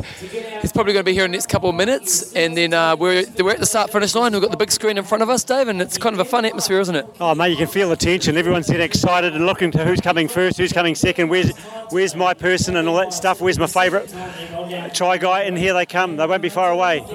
It's a, it's a beautiful day today, isn't it? Stunning day, mate. I've got my sunblock. Bullfrog. Bullfrog sunblock. Thanks for the sample. I found it. I found it. we needed some sunblock, and sun just suddenly appeared. it's just good stuff, isn't it? So anyway, that's uh, so you, you kind of that's what happens. So you kind of go around. Most people probably have gone had some lunch and watched the uh, coverage on Ironman Live. They've got screens up around and about, and they've got the commentary playing on the loudspeakers, as you can probably hear. And then uh, yeah, Kienle will get out there, and we'll go out. We're going to go down Ali'i Drive and hang out by Lava Java. And uh, watch the runners come through, and hopefully we'll see John soon as well. So, just more about what the Ironman Day is about. So the next place you park yourself up is along Ali'i Drive, and we've got a good crowd of people right out front of Lava Java. There's a big crowd, and leading up around the corner onto Ali'i Drive, there's a big crowd. Name and place. Uh, Maria Carroll from England. And you're Adam Barsley's girlfriend. I am. So do you know how he's going out there today? Uh, sorry, yeah, he's doing all right. I think his swim was maybe not his best, but he's having fun. I think that's that's the main thing. What's it like being the girlfriend? Being this is your first time here? It is. What- Um, what's the experience like for you? It's amazing. I'm very lucky. Really? The whole journey. Yeah. He's just been like a 12 year old boy. He's just met some amazing people, including yourself. And um, Bob Babbitt. Kind of was like his long lost son. Yeah, He's loving it. He's training with legends. He's meeting his heroes. And you're having a good time? Amazing. Yeah. But what about race day? You know, like obviously race week leading up to it's got all these kind of daily events that you do and it makes it kind of fun and stuff. Have you positioned yourself on race day and, and have you enjoyed it? Um, yeah, I think we've got it right. Um, Adam's two girls are here as well. Um, we're trying to make a bit of fun during the day, spending time by the beach, grabbing something to eat, seeing, soaking up the atmosphere that they've got to offer here. Well, good luck to Adam and uh, enjoy the rest of your day and then party hard tomorrow. Nice to meet you. Yeah. Take care. Hi guys, I've got a local next to me. Your name? Uh, Janae. Janae, and she's on the piss. Uh, she's been drinking since five o'clock this morning, is it? Uh, maybe. Maybe, maybe. And so, what, you know, we have to talk to the people who have come to Kona for the race, but you're obviously a local. Obviously. Yeah, obviously. Mhm. Very much. And happening. Uh, what, what do the locals think about the race? We love it. Oh, you do? Absolutely. If we're not volunteering, we're drinking to it. Do, do you, don't, you, you, don't, you don't feel it's an invasion of space? There's no kind of negative stuff? oh, yeah. Oh, yeah. What? Listen to the bloody questions. There's, there's no kind of negative stuff. No, no, no negative. Really? It's no. A, it's just a good thing. It's a good thing. And, and you know, do you notice the, the so cute? We are all so cute. Team, you hear that? Uh huh. yeah. Uh huh. That's how it works. That's how it works. Yeah. And so then you watch the race all day, All day. and you do that every year. Every year. Oh, great, great. Yes, you have to do this. You do. Because you know what? It's all in in in, in ourselves. Oh, here comes somebody. Okay, a second. I'm, I'm being her personal commentator, and we've just had Frodeno come, come by. So Frodo just come by. He's the Olympic gold medalist, ladies. Oh, is he? Yeah. Oh, who is he? Uh, they call him Frodo. Photo? Yeah. That's right. So there you go. Eh? So my, my, my, my American, my Kona fans are loving it. So That's there loving go. it. We love it. Love it. There we go. Just keep drinking the bloody champagne. Okay. Name, place. Evan, BPM, and uh, we're done here. So tell us about your day. You had a few athletes here. Well, like, It probably wasn't the best day for you this, for your athletes. No, you have great days and you have not so great days, but the, the big thing that, that we always see is, you know, watching them is, you know, they're hammering themselves out there. And, you know, two years ago we were on top of the world and we had, had Pete winning this thing. And, Yeah. and uh, you know, we're watching what he goes through, the highs and lows. And, and we were just saying to Caroline just, just then, you know, we, we'll always, we stick by them no matter what. And uh, they come back stronger. And, you know, some of them you even hear them talking about, I'm going to do this different next year. So, you know, this is what it's all about for them. Where did Ree come in in the end? Uh, we're actually trying to follow up with, with Tim now because we were just running around looking for him. Yeah. But it was his debut year. He's got a three year plan with, with Matt, his coach. And uh, we couldn't believe how well he was Yeah, going. And he was really cracking, you know, going for it, having a good go. And it was just at the, um, you know, on that run, he was just coming back on Ali'i. And he, as he came up Palani, he saw me and he, and I said, "How are you going?" And he said, "Struggling." Like, and uh, so I think he was, you know, finishing off his day, and Well, Kona is a learning curve, isn't it? You know, and he's a young man, so I'm sure we'll see him do pretty well here in the future. yeah, and they do it quicker than we do. So Yeah, yeah, I standing, reckon if you standing here drinking, teamed- drinking we beers. teamed, we'll take it out. Yeah, Yeah, well, love you, mate. Cheers, mate. We got, we got, we got Rob Creasy. I'll walk with you, mate. Rob Creasy here from uh, New Zealand.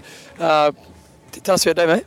Uh, oh, great swim, but a lot of fighting. Uh, the bike never never had the engine from the start, so I just did my best to get through. And the run run actually came right after about 20k, so that was pleasing. But it's an awfully long day to to get it wrong. Yeah, yeah. Why was it? Just the wind or the heat? What was it about today? Oh no, I think I trained too hard. I did a really hard session about a week out, and just hadn't recovered from my legs weren't quite right. So basically had to wait for my body to the training to kick in about seven or eight hours into it, and then I came through. But Do you enjoy the day? Do you enjoy the day when you know when you know it's not going to play? What- What's what's the emotional experience like? Oh, well, five and a half hours on the bike. You got an awful lot of time to think. I think this will be the last. But I've said that before, so. Oh, good luck, mate. Look after yourself, mate. Congratulations. I got BJ, and he looks like he's about to die. Tell me, tell me how you feeling, BJ. Oh, that was terrible. Tell me about your day. Well, I came off the bike feeling pretty good, so I went for it and paid the price on the back half. Really? Yeah. Just, just lost it. Yeah, I just locked up. My, I mean, I wasn't. Felt like this is it's time to give it a shot, and maybe this went too hard too soon. Who knows? I'm just. Kind of took a risk, didn't pay off, and and, and, and, and I have to say the poor boy looks like cussed right now, doesn't he? What? Go bust or go home or whatever, right? He went past like I can tell right now. Did you, did you see John out there by any chance, BJ? I think I think I think I saw I think I saw Phil, but I don't, I didn't see Don John. Okay, well, look after yourself. Get, get, get some energy into you. Name, where you from? Uh, my name is John Littlewood. I'm from Wales. I'm That's from right. a village called Cae Hopkin. So you you know you came over here. This is the dream. The, the, what was the dream like? Painful. it's a nightmare. It's the toughest thing I've ever done in my life, but uh, my God, I've never felt so satisfied in my life. Really? Yeah, I feel very emotional at the moment. I'm just trying to hold back tears at the moment. So- so- I'm just so- looking for my wife. why, why was it hard? Uh, just a brutal course, really, and uh, just in my mind, I just wanted to enjoy it, and just on that limit, I just didn't want to blow up. I just wanted to enjoy it, and it was so close to you know cramping. My hamstrings running down Palani. Had to do a crowy and stop and stretch. It was a, oh my god! I thought I was going to have to walk the last mile, but I don't know. I just couldn't run downhill, which uh, is a bad thing. But oh, speechless, speechless. And, and happy with your day? Oh yeah, really happy. Yeah, yeah. 9:45. I couldn't have uh, dreamed, dreamt that. Yeah, first time. Yeah, probably and last time. Well, you got, you got a pretty good result there, mate. Something to be proud of. Waiting, hopefully, my mate uh, Richard Lewis, who uh, you interviewed on, I forget which day it is. This week's been a blur. Yeah. It's been one of the best weeks of my life. It's uh, it's just like a dream come true. Yeah. Congratulations, mate. Well done on your result. It's bloody go before I start crying on interview. Yeah. Yeah, you, you can cry, mate. I'll give you a hug. Love you. Yeah, I just want to give a shout out to the I Am Smack Talk boys from South Wales who are all uh, watching it in uh, Christopher Price's house now. Christopher Price, Scott Davis, Leighton Williams, get that in all year with us. My mate Richard Lewis, hopefully he's coming over the line right behind me. So I'm going to go and give him a big hug and a kiss. Congratulations, mate. Name and where you're from? I'm from England. And your name? Chris Fox. Chris Fox, how'd you go? Oh, pretty good. The you seem, actually, Chris Fox, you seem way too chirper. Out of everyone I've met so far, this, this is my personation. Oh, you know, it's hard work. You're all chirper. What's all that about? Oh, that's one because I met you, and number two because I saw John Newsom on the run course, and I thought I'd never see the day that I'd pass him. So, So, so, uh, so is he not in yet? oh well, I don't think so. Oh, so where'd you see him? Uh, probably about mile 13. Okay. So no, actually, yeah, about 13, 14. Yeah. So and uh, so they made your day. And he was walking. I thought that's his run walk strategy, and I thought, nah, he's he's blown up. so I hope he pulls it together. So uh, your day? Uh, good. First time in this race. Uh, I was trying to go sub 10. I cracked it. So uh, time to celebrate with the wife and uh, listen to the listen to your podcast next. Congratulations, mate. You So thank well. you. Hey, where?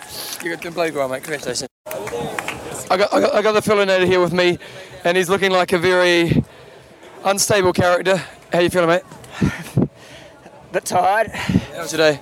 Tough. Tell us to swim. Yeah. I get, I get a lot of information. Did you see John out there? Yeah. Got Matthew here from New Zealand. No, you're Australian. That's right. Australian. Sorry to offend you. How'd your race day go? I missed. I wanted to go under 9:30, but I missed it by two minutes. Oh, I know. So, So, so what happened? Uh, I don't know. Just, just yeah, drafting penalty. yeah. Fair or unfair? Oh, oh it's, it's probably fair. I don't know. Everyone seems to be in the same boat.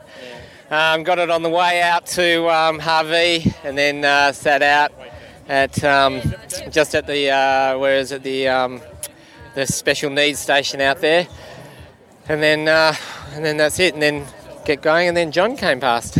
Oh, really? yeah, but I don't know if he was in the. I don't know how he was going. He must have not had a good day either. Uh, he's not in yet, so he, I think he had a really bad day. So, Yeah. so you swim?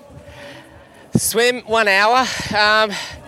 Yeah, it's one of those things. You did feel a bit faster, so I don't know if it's a slow day a bit, but um, but yeah, I think the run was a faster day, but the the cycle was just all over the shop. So yeah, it was a bit hard going out there. So, but so not not the ultimate goal, but still two minutes off ain't too bad. oh my, yeah, I was, I'm still happy with uh, 9:31, but um, but yeah, 9:29 was the goal today or below, but. Uh, but anyway, that's it. I don't know, but I don't know if I'll come back and get another shot at, shot at it. we'll see. Congratulations, mate. Still take the box, mate. Well yeah, no, no, thank you. Okay, Rob, where you from, Rob? Melbourne. Bloody Melbourne, Tony and me. How'd, how'd your race go, mate? Yeah, uh, shocking, mate. I, why do we do it? Seriously, why do we fucking do it? You, you're going to have to edit this. No, mate, this is real. But- so, uh, so t- tell us about your day. Uh, I felt I felt good for 5% of the bike and for 1% of the run. and for all of the swim. But when I got out of the water, I, I saw why I felt so good in the swim because I went pretty slow. Oh, okay. But uh, mate, I've never been so glad to see a finish line. Really? yeah. Uh, So what time did you come in on? I got no idea. Don't want to know. I don't, yeah. Uh, I don't want to know. It uh, it'll be uh, it'll be ten something. Um, yeah. So who knows, mate? But just glad to finish. This race keeps it real, doesn't it? Oh yeah, like uh, I've I've raced here and then thought, why would you want to do you know put put in for another Ironman that isn't Kona? And today I thought, why would you want to do Kona? It was just like, yeah, it was pretty brutal on the bike and really hard to not go too hard with those sort of wins. Um, and you always pay the price on the marathon, and that's what happened, mate. But uh, I reckon everyone's had a pretty tough day, so I can't complain. And hey, we love this sport, so I'll wake up tomorrow and, and think that was awesome. I just don't think it now. oh, congratulations to get to the finish line anyway, mate. yeah, thanks, babe. So one of the interviews you would have heard on uh, my you haven't heard. Yeah. Oh, you did hear it last night. Phil's interview. so Phil came across the line. Now, one one thing John had heard before we before the week was if you go if you want to get an IV, you've got to you've got to look pretty kind of Vacant, vacant, and yeah, collapsing doesn't cut the mustard. It was amazing because I was kind of standing where the medical people were as I was trying to catch people coming in, and it was amazing the amount of people who were trying. Everyone was trying, and they, wouldn't need a bar of soap. So Phil comes in, and you heard the interview. He was blottoed, but I'm thinking to myself, he's either really blottoed or he's playing the game amazingly. but he was pretty blottoed. But he was pretty happy with his race, wasn't he? He was, yeah. So it's just uh, not the day he wanted, but he kept it kept it steady. Yeah. So, um, just so you guys know, so that's pretty much our wrap at the end of our post or, con- or our coverage for 2014. Just quickly for the sponsors. Jared Sports Travel, Uh, you know, just get on them. They're really helpful. Lava Java, Get the gear and just our normal sponsors. Extreme Endurance, I that buffer. Coffees of Hawaii, The best coffee in the world. and Athlinks.com. Social networking for endurance athletes. I've set a record. What do you mean? Slowest Ironman ever by me by over one hour. Oh no, it's disappointing. Don't know if I want to claim that one on Athlinks. yeah, just don't claim it. uh, uh, just also, lastly, you know, these shows we've had lots of great feedback on the podcast we've put out over the last week, um, which is really great. But it only happened because the people who actually bought the books went out and invested in, you know, obviously hoping to win to come to this race, but also just you know to back us in doing this. So we really appreciate that. We hope we've delivered again for you guys this year, and uh, we'll be back again in a couple of years as well. Uh, what we're going to be doing next week is we've, we've already done next week's show. So there is going to be a show next week. We've kind of got, so who we got on? Muddy? Muddy and had uh, seven athletes on the podium. Sorry, He had seven athletes on the really, podium. Yeah, and uh, clean, clean, Yeah, clean and protocol, which and is a think we've got someone else as fantastic well. interview. Yeah, that was a very interesting interview, isn't it? So next week, John and I are still on holiday, but we'll, have, we'll still have a show out, and then we'll be back in the studio in two weeks from now. So uh, let's wrap it up, John. Iron Russ, I'm Endo. train hard, Train smart. Kia kaha.